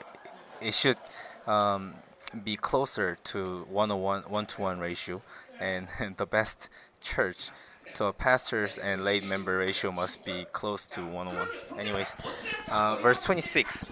What then shall we say, brothers and sisters, when you come together, each of you has a hymn or a word of instruction or revelation, a tongue or an interpretation. Everything must be done so that the church may be built up. And word of instruction, uh, revelation, a tongue, everything whether it's prophecy, whether it's words of wisdom, words of knowledge, these are all the revelation. And Paul is saying, all if the worship, if it, it is, if it, if it has a right anointing through the worship, and if it is being led by the Holy Spirit, a revelation must take place through that worship. When when we say revelation of, of God, that means we are meeting God. and if you do not meet God through the worship today, then that, that means that you are not you have not um, gone through the right worship, but instead you have just seen you have seen and enjoyed the show well. So no matter what kind of uh, spiritual gift is being revealed through me or what kind of thing that I am being realized through the through the worship. What's important is the revelation. If the revelation does not exist in the sermon, the sermon will just become a logos. But instead, we should be able to experience kerygma, and the word must be Rhema in order for it to work within you and and destroy all your strongholds within you. So the repentance must take place within the worship. In Revelation, there are many aspects of the revelation, but one of the most important characteristic of the revelation is letting you realizing the evil within you. God will completely reveal everything how you have not lived by the Holy Spirit. You should be able to sense that. And to church, God will give His spirit of revelation and wisdom. Why, why does not wisdom um, exist in the church? Because they do not have revelation. Wisdom is one of the method of the existence of revelation. Wisdom is method of working by the revelation. So church must have wisdom, but if God is not being revealed within the church, the the wisdom cannot take place, cannot exist. So whether you have a, uh, whether you are aware of or not, uh, through my preach, through my preaching, through my sermon, the revelation um, came out, and you should be able to catch that. If you have worshipped in spirit and in heart, Holy Spirit will allow you to catch that, what is needed to you. Oh, in that that's the reason why I can could not live by the Holy Spirit. Oh, this is the reason why I, I lived according to Babylon. That's the evidence of you meeting God. So, so if you have heard the message through the revelation, that means that you have met God. Throughout all the worship, you, it's not like you need to see some old man growing a beard and telling us I'm a god, something like that. No. Anyways, there should be a tongue and or interpretation. Everything must be done so that the church may be built up. So within the worship, the abundance, all the fullness of the Spirit, all this must be revealed through you. As you are listening to the sermon, uh, you should be able to experience your sickness being healed.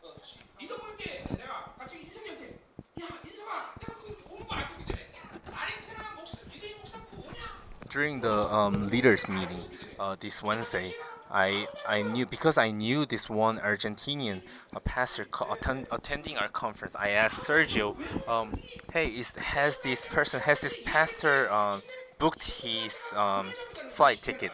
But as as Sergio called him, um, he he told me that that that person, that pastor, got sick and he scheduled a surgery within the conference conference time, conference day. So I called called that person immediately and and at that time it was it was very early morning in Argentina.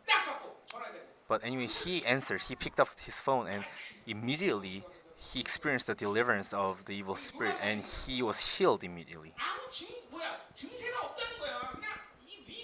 what was surprising was that uh, even though there was no um, no no significant symptom that is being shown through him, um, he began to get his body began to get numb. So the the hospital wanted him to um, open up his. Uh, he, wanted him to go through a surgery, but but immediately immediately after I called him and ministering him, he experienced the the healing. But anyways, whether it is healing, whether it's uh,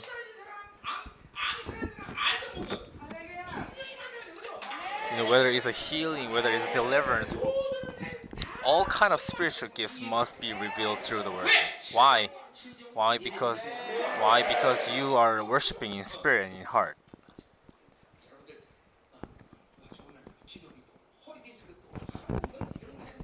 You know, we have many different stories, right?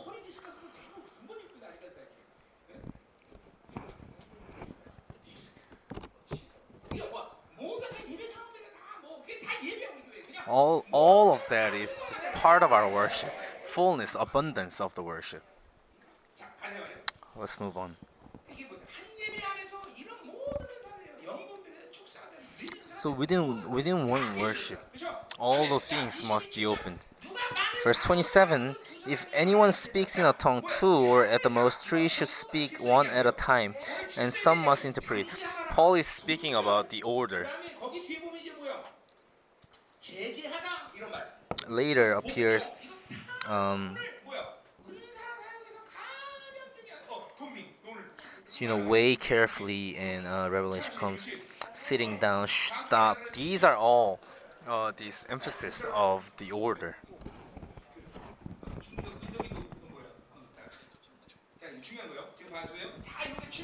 So all these, um, all of these are related to to the order. The order is the is the road that allows spiritual gifts to be strengthened, one at a time. Uh, weigh carefully to to stop all these. Paul is emphasizing the spiritual order. In chapter 1, Paul is saying the Corinthian church is a church that spiritual order has been fallen.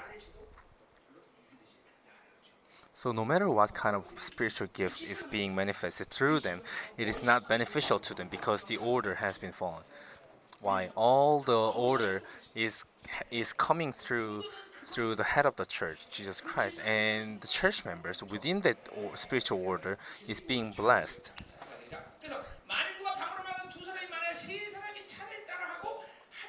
So two or at the most three should speak one at a time. So when when Holy Spirit pours His anointing in the worship, this within this worship, a leader is not so much necessary. Why? Because because those people are probably very mature.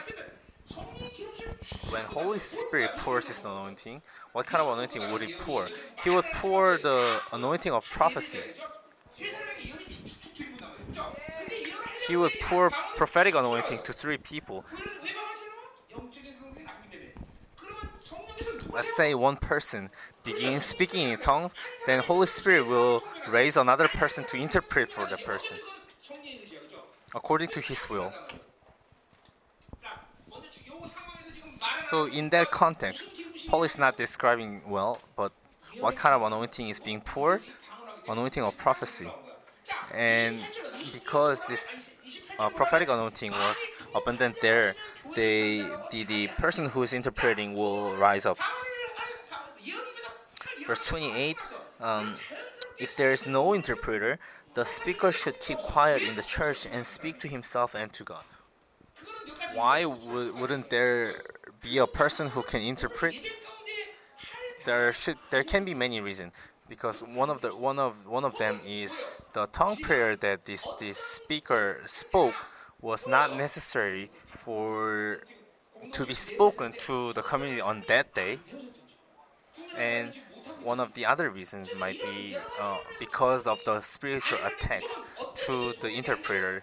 Um, the interpreter was not ready to interpret the tongue prayer. And anyways, um, no matter what kind of reason that is, um, if, if the interpreter does not exist, should a person um, pray in tongues in that in that context? No. And Paul is speaking about the order.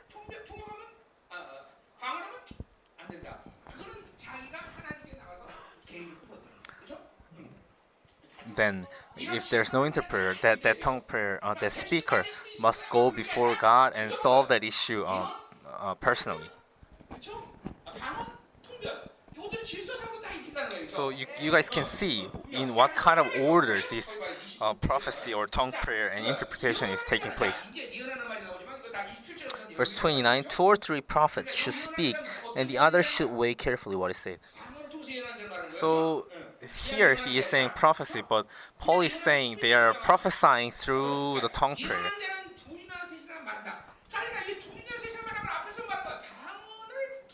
So two or three people, it means that two or three people should speak in tongues. And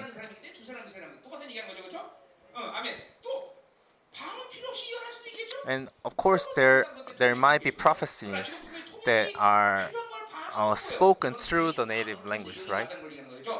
But the reason why Paul is saying the interpreters are needed is because is because they were probably prophesying through their tongue first. Anyways, um, and not only, not only the, the people who are prophesying and people who are interpreting, um, there are other people who are in verse 28, uh, 29, um, weighing carefully what is said, but, but um, Pastor Kim is saying the ones who are discerning that in modern day church, when these things are taking place, this is a very sensitive issue. If someone someone prophesied, and if other person who is discerning that prophecy says, "Oh, your prophecy is wrong," uh, wouldn't that be very hurtful to the person who prophesied? No, to the early church, it did not become problematic or it did not hurt someone. Why? Because they were under the loving relationship. What's the arrogance? What's the arrogance? The arrogance is that my prophecy will never go wrong. But if someone, if someone um, points out what is wrong in my prophecy, uh, you should be able to be thankful to to that that um, advice or pointing out. So in the early churches, people were all under the loving relationship, so they would not get hurt by others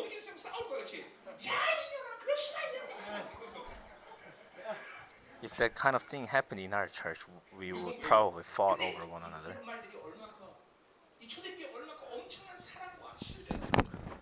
And this kind of uh, verses show how what kind of deep relationship um, they had in the early churches. If Holy Spirit um, allowed one person to stand and interpret for others, uh, they acknowledge the authority that is given by the Holy Spirit to that person.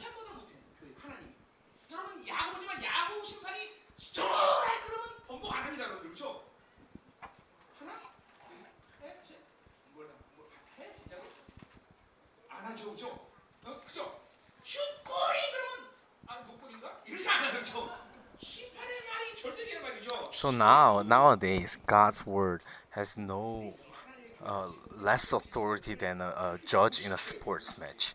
Even people, they do not um, acknowledge God's authority in the spiritual order.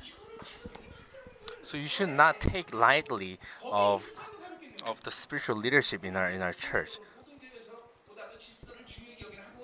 Of course, relatively, our church values and weighs spiritual leadership and spiritual order more than other churches but we should be careful to that. And even some church members, they do not understand what is evil, what comes out from what kind of evil comes out from from their wounds.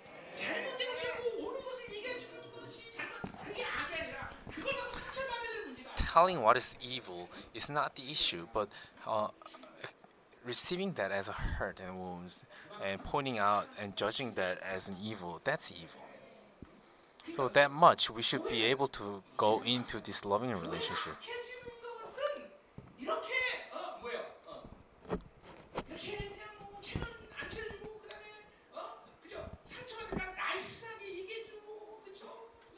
So in church, it's not like telling nice things to one another and just saying good things. No, instead, being able to tell what is evil to what is evil to one another. Then that's when the church becomes beautiful. And do not receive those things as a hurt. You need to become mature as soon as possible.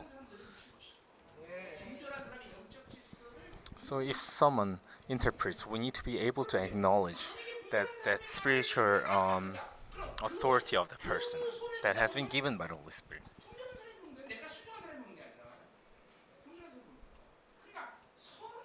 So you should be able to have the trust be, uh, between one another. Verse 30 And if a revelation comes to someone who is sitting down, the first speaker should stop. Uh, Paul is showing the flow of the revelation through this uh, prophecy. Let's say if there was a one speaker, uh, the spiritual flow will go to a person next to him, and the next person will will begin prophesying. And there can be many reasons why um, Holy Spirit uh, appointed other person. Uh, one of the reason is because the first person uh, speaking prophesied wrong, wrongly and second person might point out that's wrong or something like that. And third person who is discerning would would you know say something like that. Something like um, that's right or that's wrong something like that. So we should be able to do this be sensitive to the holy spirit. And one other reason why the um, anointing moved to to to other person um, it's matter in the matter of scale. If someone says oh, you need to go 10 kilometers to to that place, then the other person might correct that person. Um, you know, it's more than 10 kilometers or something like that.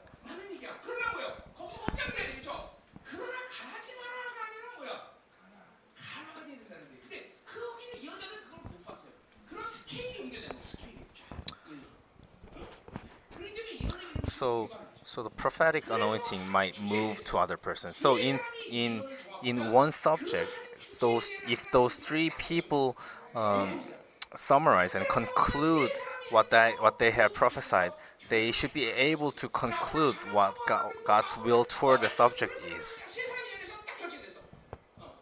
So if three people um, began prophesying whether they should send Paul and Barnabas to Antioch or not, um,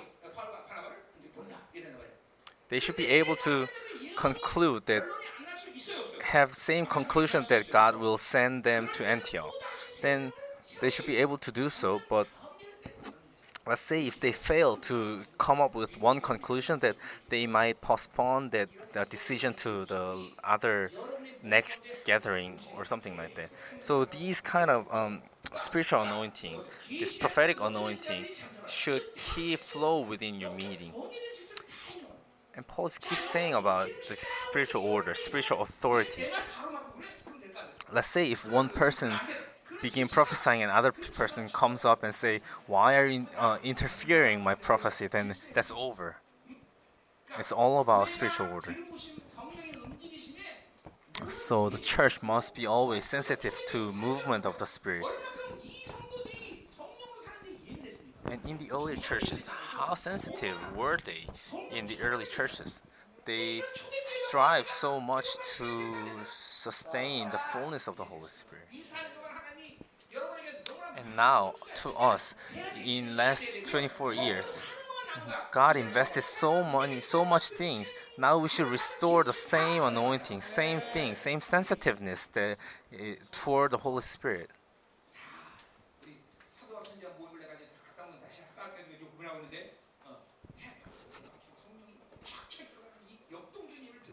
you should be able to lift up the same worship. Uh, verse 31 For you can all prophesy in turn so that everyone may be instructed and encouraged. One by one, just like the, the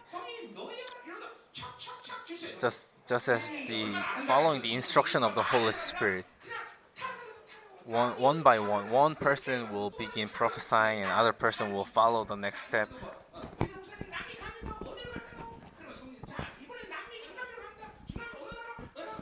For example, one person should be able to stand and say, "Oh, Pastor Kim should go to Southern America to have a conference," and next person will stand up and he will go to this and this place, and next person will uh, stand up and uh, that kind of this kind of anointing is working, and this kind of uh, attack is present. So, so in in that kind of process, we should be able to have the same same worship like that this kind of we should be able to lift up this kind of beautiful worship. We should yearn and desire and desire the Holy Spirit. I told the sisters to to practice this in your cell group and now I'm telling you brothers to do this too. This might feel awkward to you guys for a certain period of time, but the leader, leader but the leaders should lead your cell groups like this.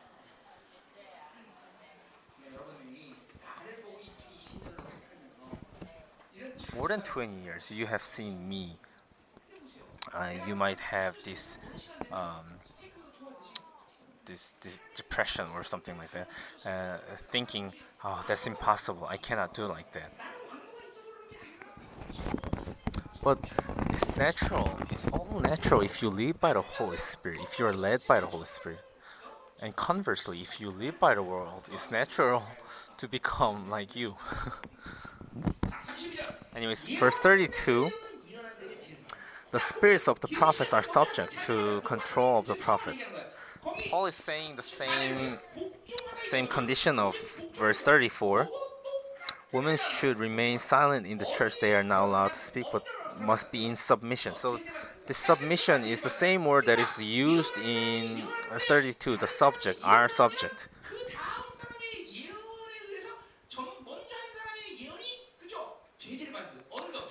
So Paul is saying if second person come prophesying, then the prophecy of the first person will uh, be submitted to the second person.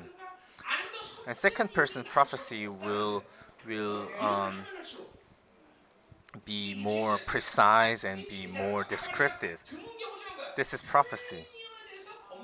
Of course, there might be chances that a second person will correct the wrong prophecy, but, but usually, normally, the second person will uh, expand the scale in, in terms of prophecy. And the person, the people who are prophesying must understand this anointing and discern whether the prophecy is going under the same spiritual um, guidance. So this this person who is discerning should be able to confirm, confirm and um, examine the, the spiritual flow.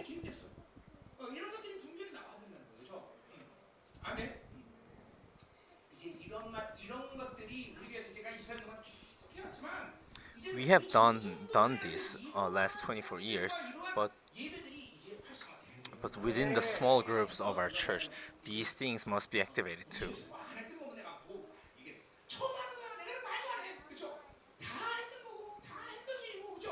We have all experienced this, right? So now it's time for us, all of us, to do this too. Do not be afraid of um, being wrong, being incorrect, and failing. Do not be afraid. That does not matter. So I always tell you not to be afraid of delivering out demons. If you fail to do so, then who who is behind you? Me. I can I can cover you guys, right? So so do not be afraid.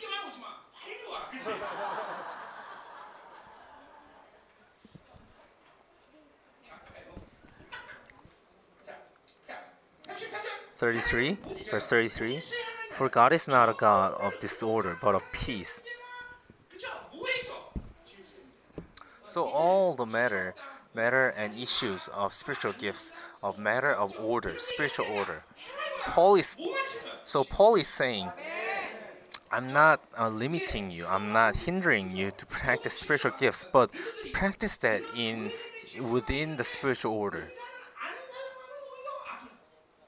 So even even more, if you have right spiritual order and not practicing the spiritual gift, it itself is an evil. So God is not a God of disorder, but of peace. So here, Paul is beginning to speak about the practical matters and issues.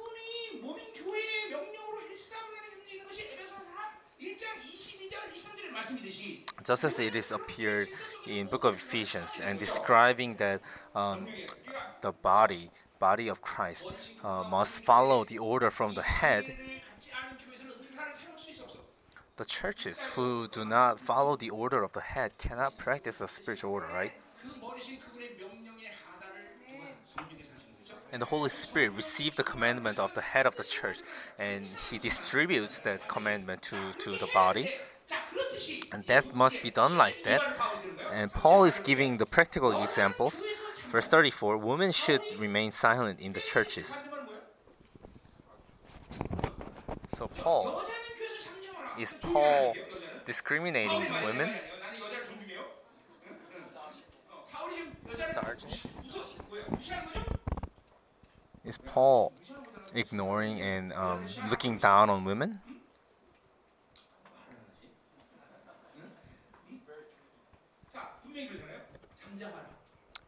Of course, he's saying remain silent. Why?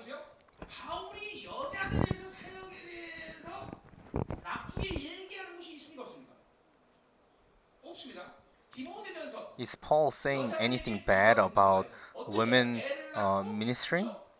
No, instead, in, in 1 Timothy, Paul wants the women to be leaders to the widows.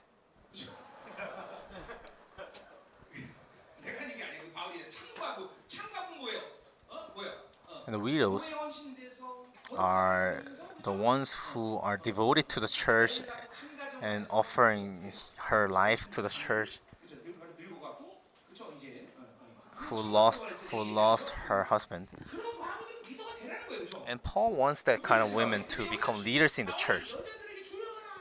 But but in here the reason why Paul um, ordered the women to stay silent it's not because he discri- he's not he's not he's discriminating the women.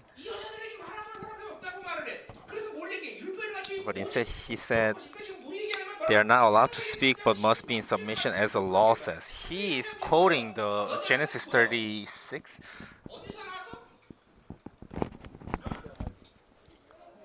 From where did women come from?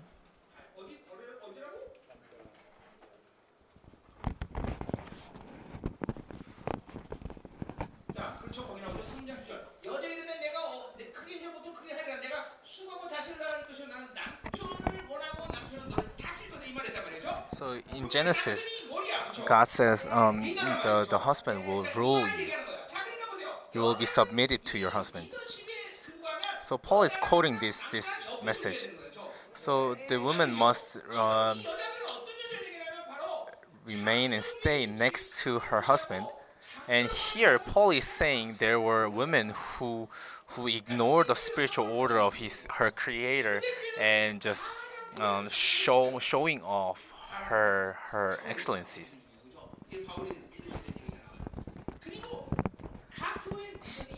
And there were leaders in many different churches in the early church, and within their families. Who should be the leader of the family? The husband, right?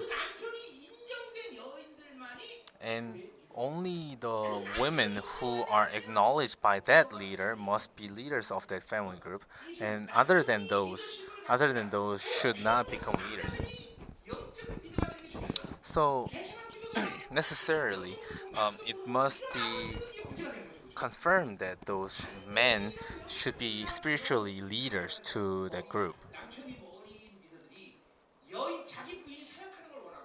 And if that leader wants his wives to a wife to to minister uh, next to him, then they can allow her to to minister. But without that, Paul did not want the women to destroy the order of the family and and cause troubles in, in the community.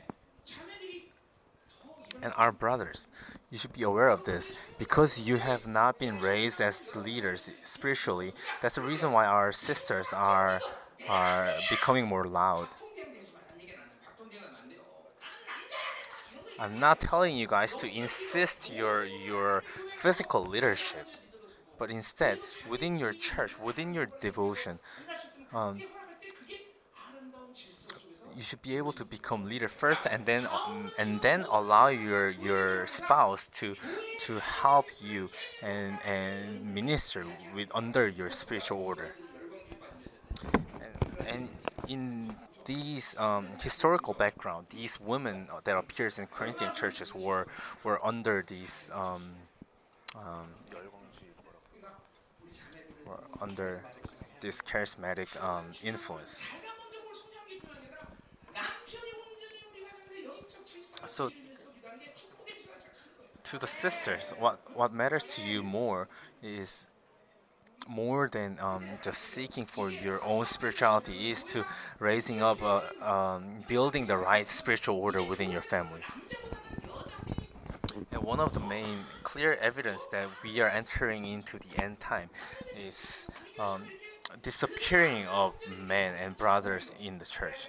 So it's such a blessing for our church to have these many brothers um, to strive for for building and constructing the spiritual leadership.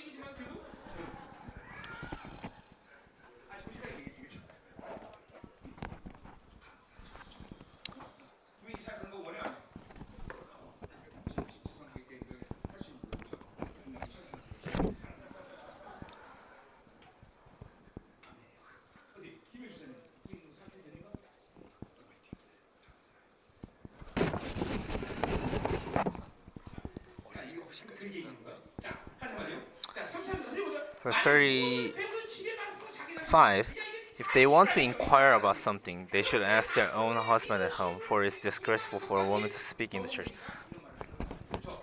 So Paul was saying saying this because they there were many women who were destroying the spiritual order.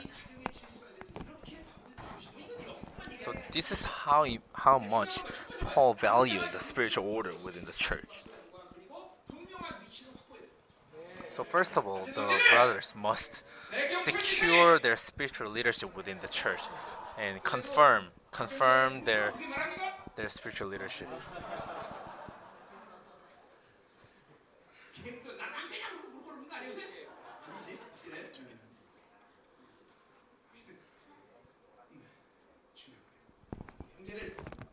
Our brothers.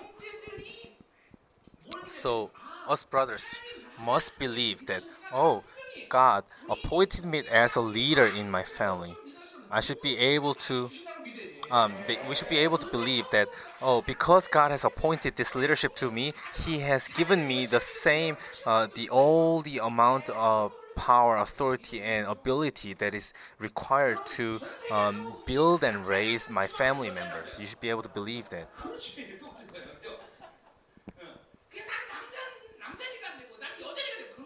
So there's nothing in this world that oh because I'm I'm a man I'm like this because I'm a woman I'm like this no. In in our church, am am I stronger spiritually than my my wife or not? So our brothers, do not try to um, um, just you need to recover, restore your worthiness.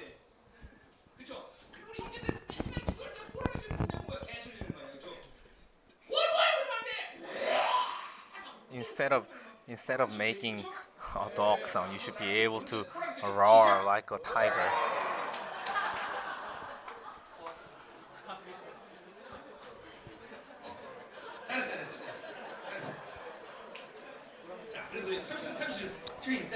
Verse 36, 36 Or did the word of God originate with you, or are you the only people it has reached?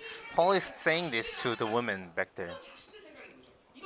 So they those women who were, were falling into this charismatic movement, they insisted that they this revelation is originating from them. But but all the ministry must take place under the spiritual order. If you break that order, all the spiritual gifts will be loosened. And all the other churches, like Philippian churches, uh, Philippian church and Colossian church, they the spiritual order were firm and sound within their churches. They did not um, experience these these spiritual issues.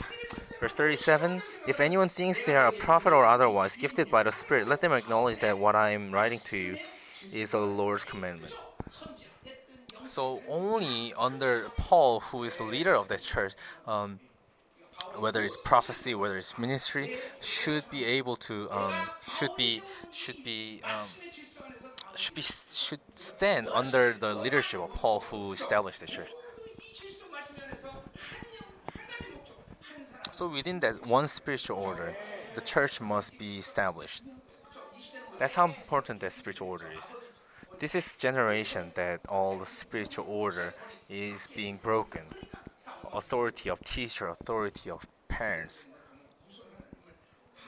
We need to be able to see how how fearful God is toward this order issue. 38. But if anyone ignores this, they will themselves be ignored. I have said this many times. Uh, do not be get prophesied uh, in front of those those um, super spiritual um, sisters who are out of the churches.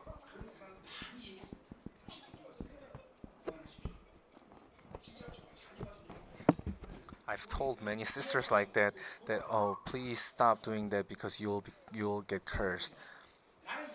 Look, 32 years of my ministry, have I ever received um, um, any money from from my conferences? No. Why? Because I have received this truth um, without price.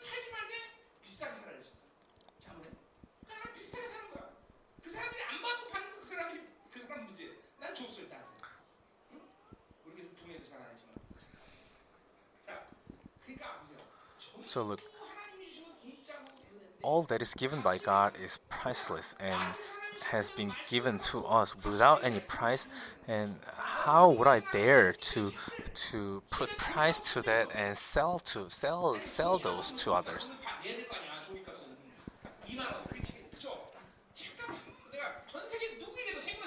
Have I ever received a price um, for all the things that I have given to the the people around the world.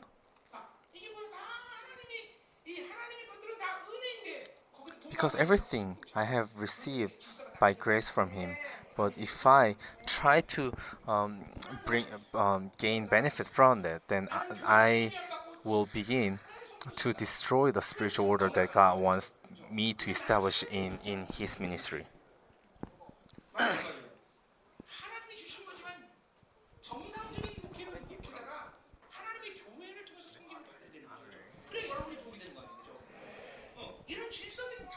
So all the, the spiritual order is taking place in the church.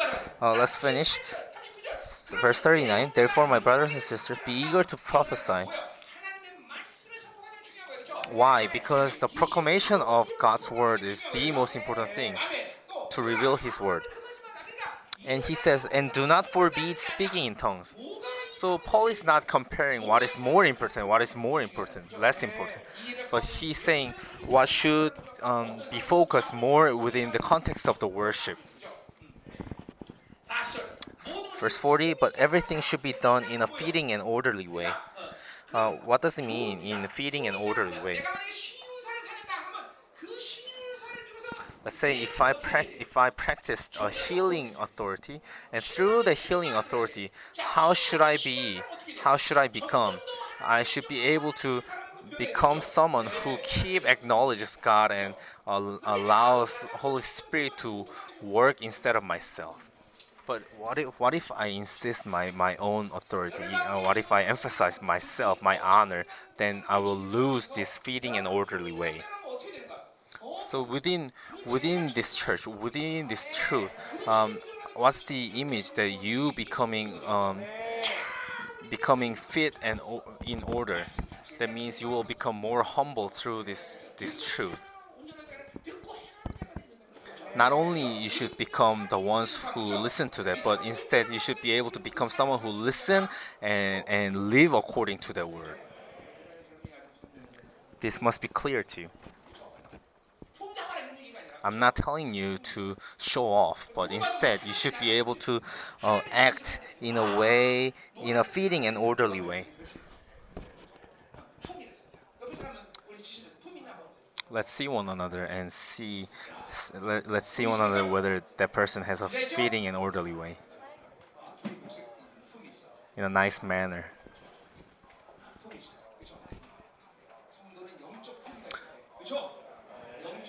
church members must have this fitting way.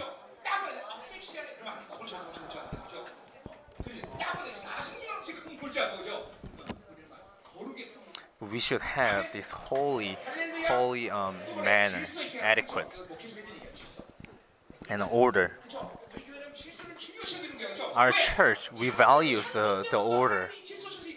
Why? Because even from the creation, God worked through His order. God is God of order, always. Within your family, within your church, God works through His order.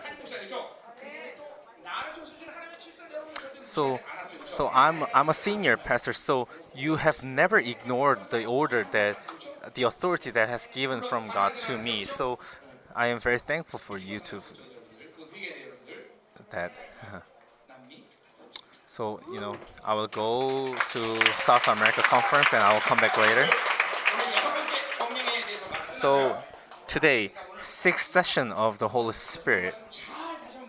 So please, please uh, meditate and pray upon these six sessions of the Holy Spirit, and and please expect the Holy Spirit's work to be more abundant within our community. Let's pray. Last last two year and a half, you have paused us in order to uh, purify us and allow us to enter into the deeper holiness. Father, now you have opened us another gate to the world. Father, Father, restore your schedule into your according to your calendar. Father, let us confirm your victory. Father, we thank you that you have given us this confirmation. And Father, help us to return with this confirmation of victory and let the community be filled with the new glory. Father, through intercession, Father, let your amazing revelation be filled and abundant. Father, let your dignity and power be activated to your community. And Father, help these two weeks to be glorified Father. Hallelujah. Father, we lift up all the offerings that is given before you, Father. Father, from Yolbang Church, Father, let the abundance be flow. Father, let your glorious work begin from us, Father, through all their families, their workplace, their, their heritage. Father, let this be filled with your abundance. Hallelujah. Now is the grace of our Lord Jesus Christ, who is the head of the church, and love of the Father, and the indwelling communion of the Holy Spirit be with all those who have devoted themselves to live according to their Holy Spirit and their work field, their workplace, their children, their family, their mission fields to Yolbang Church and Joy Ministry from now on forevermore. Amen.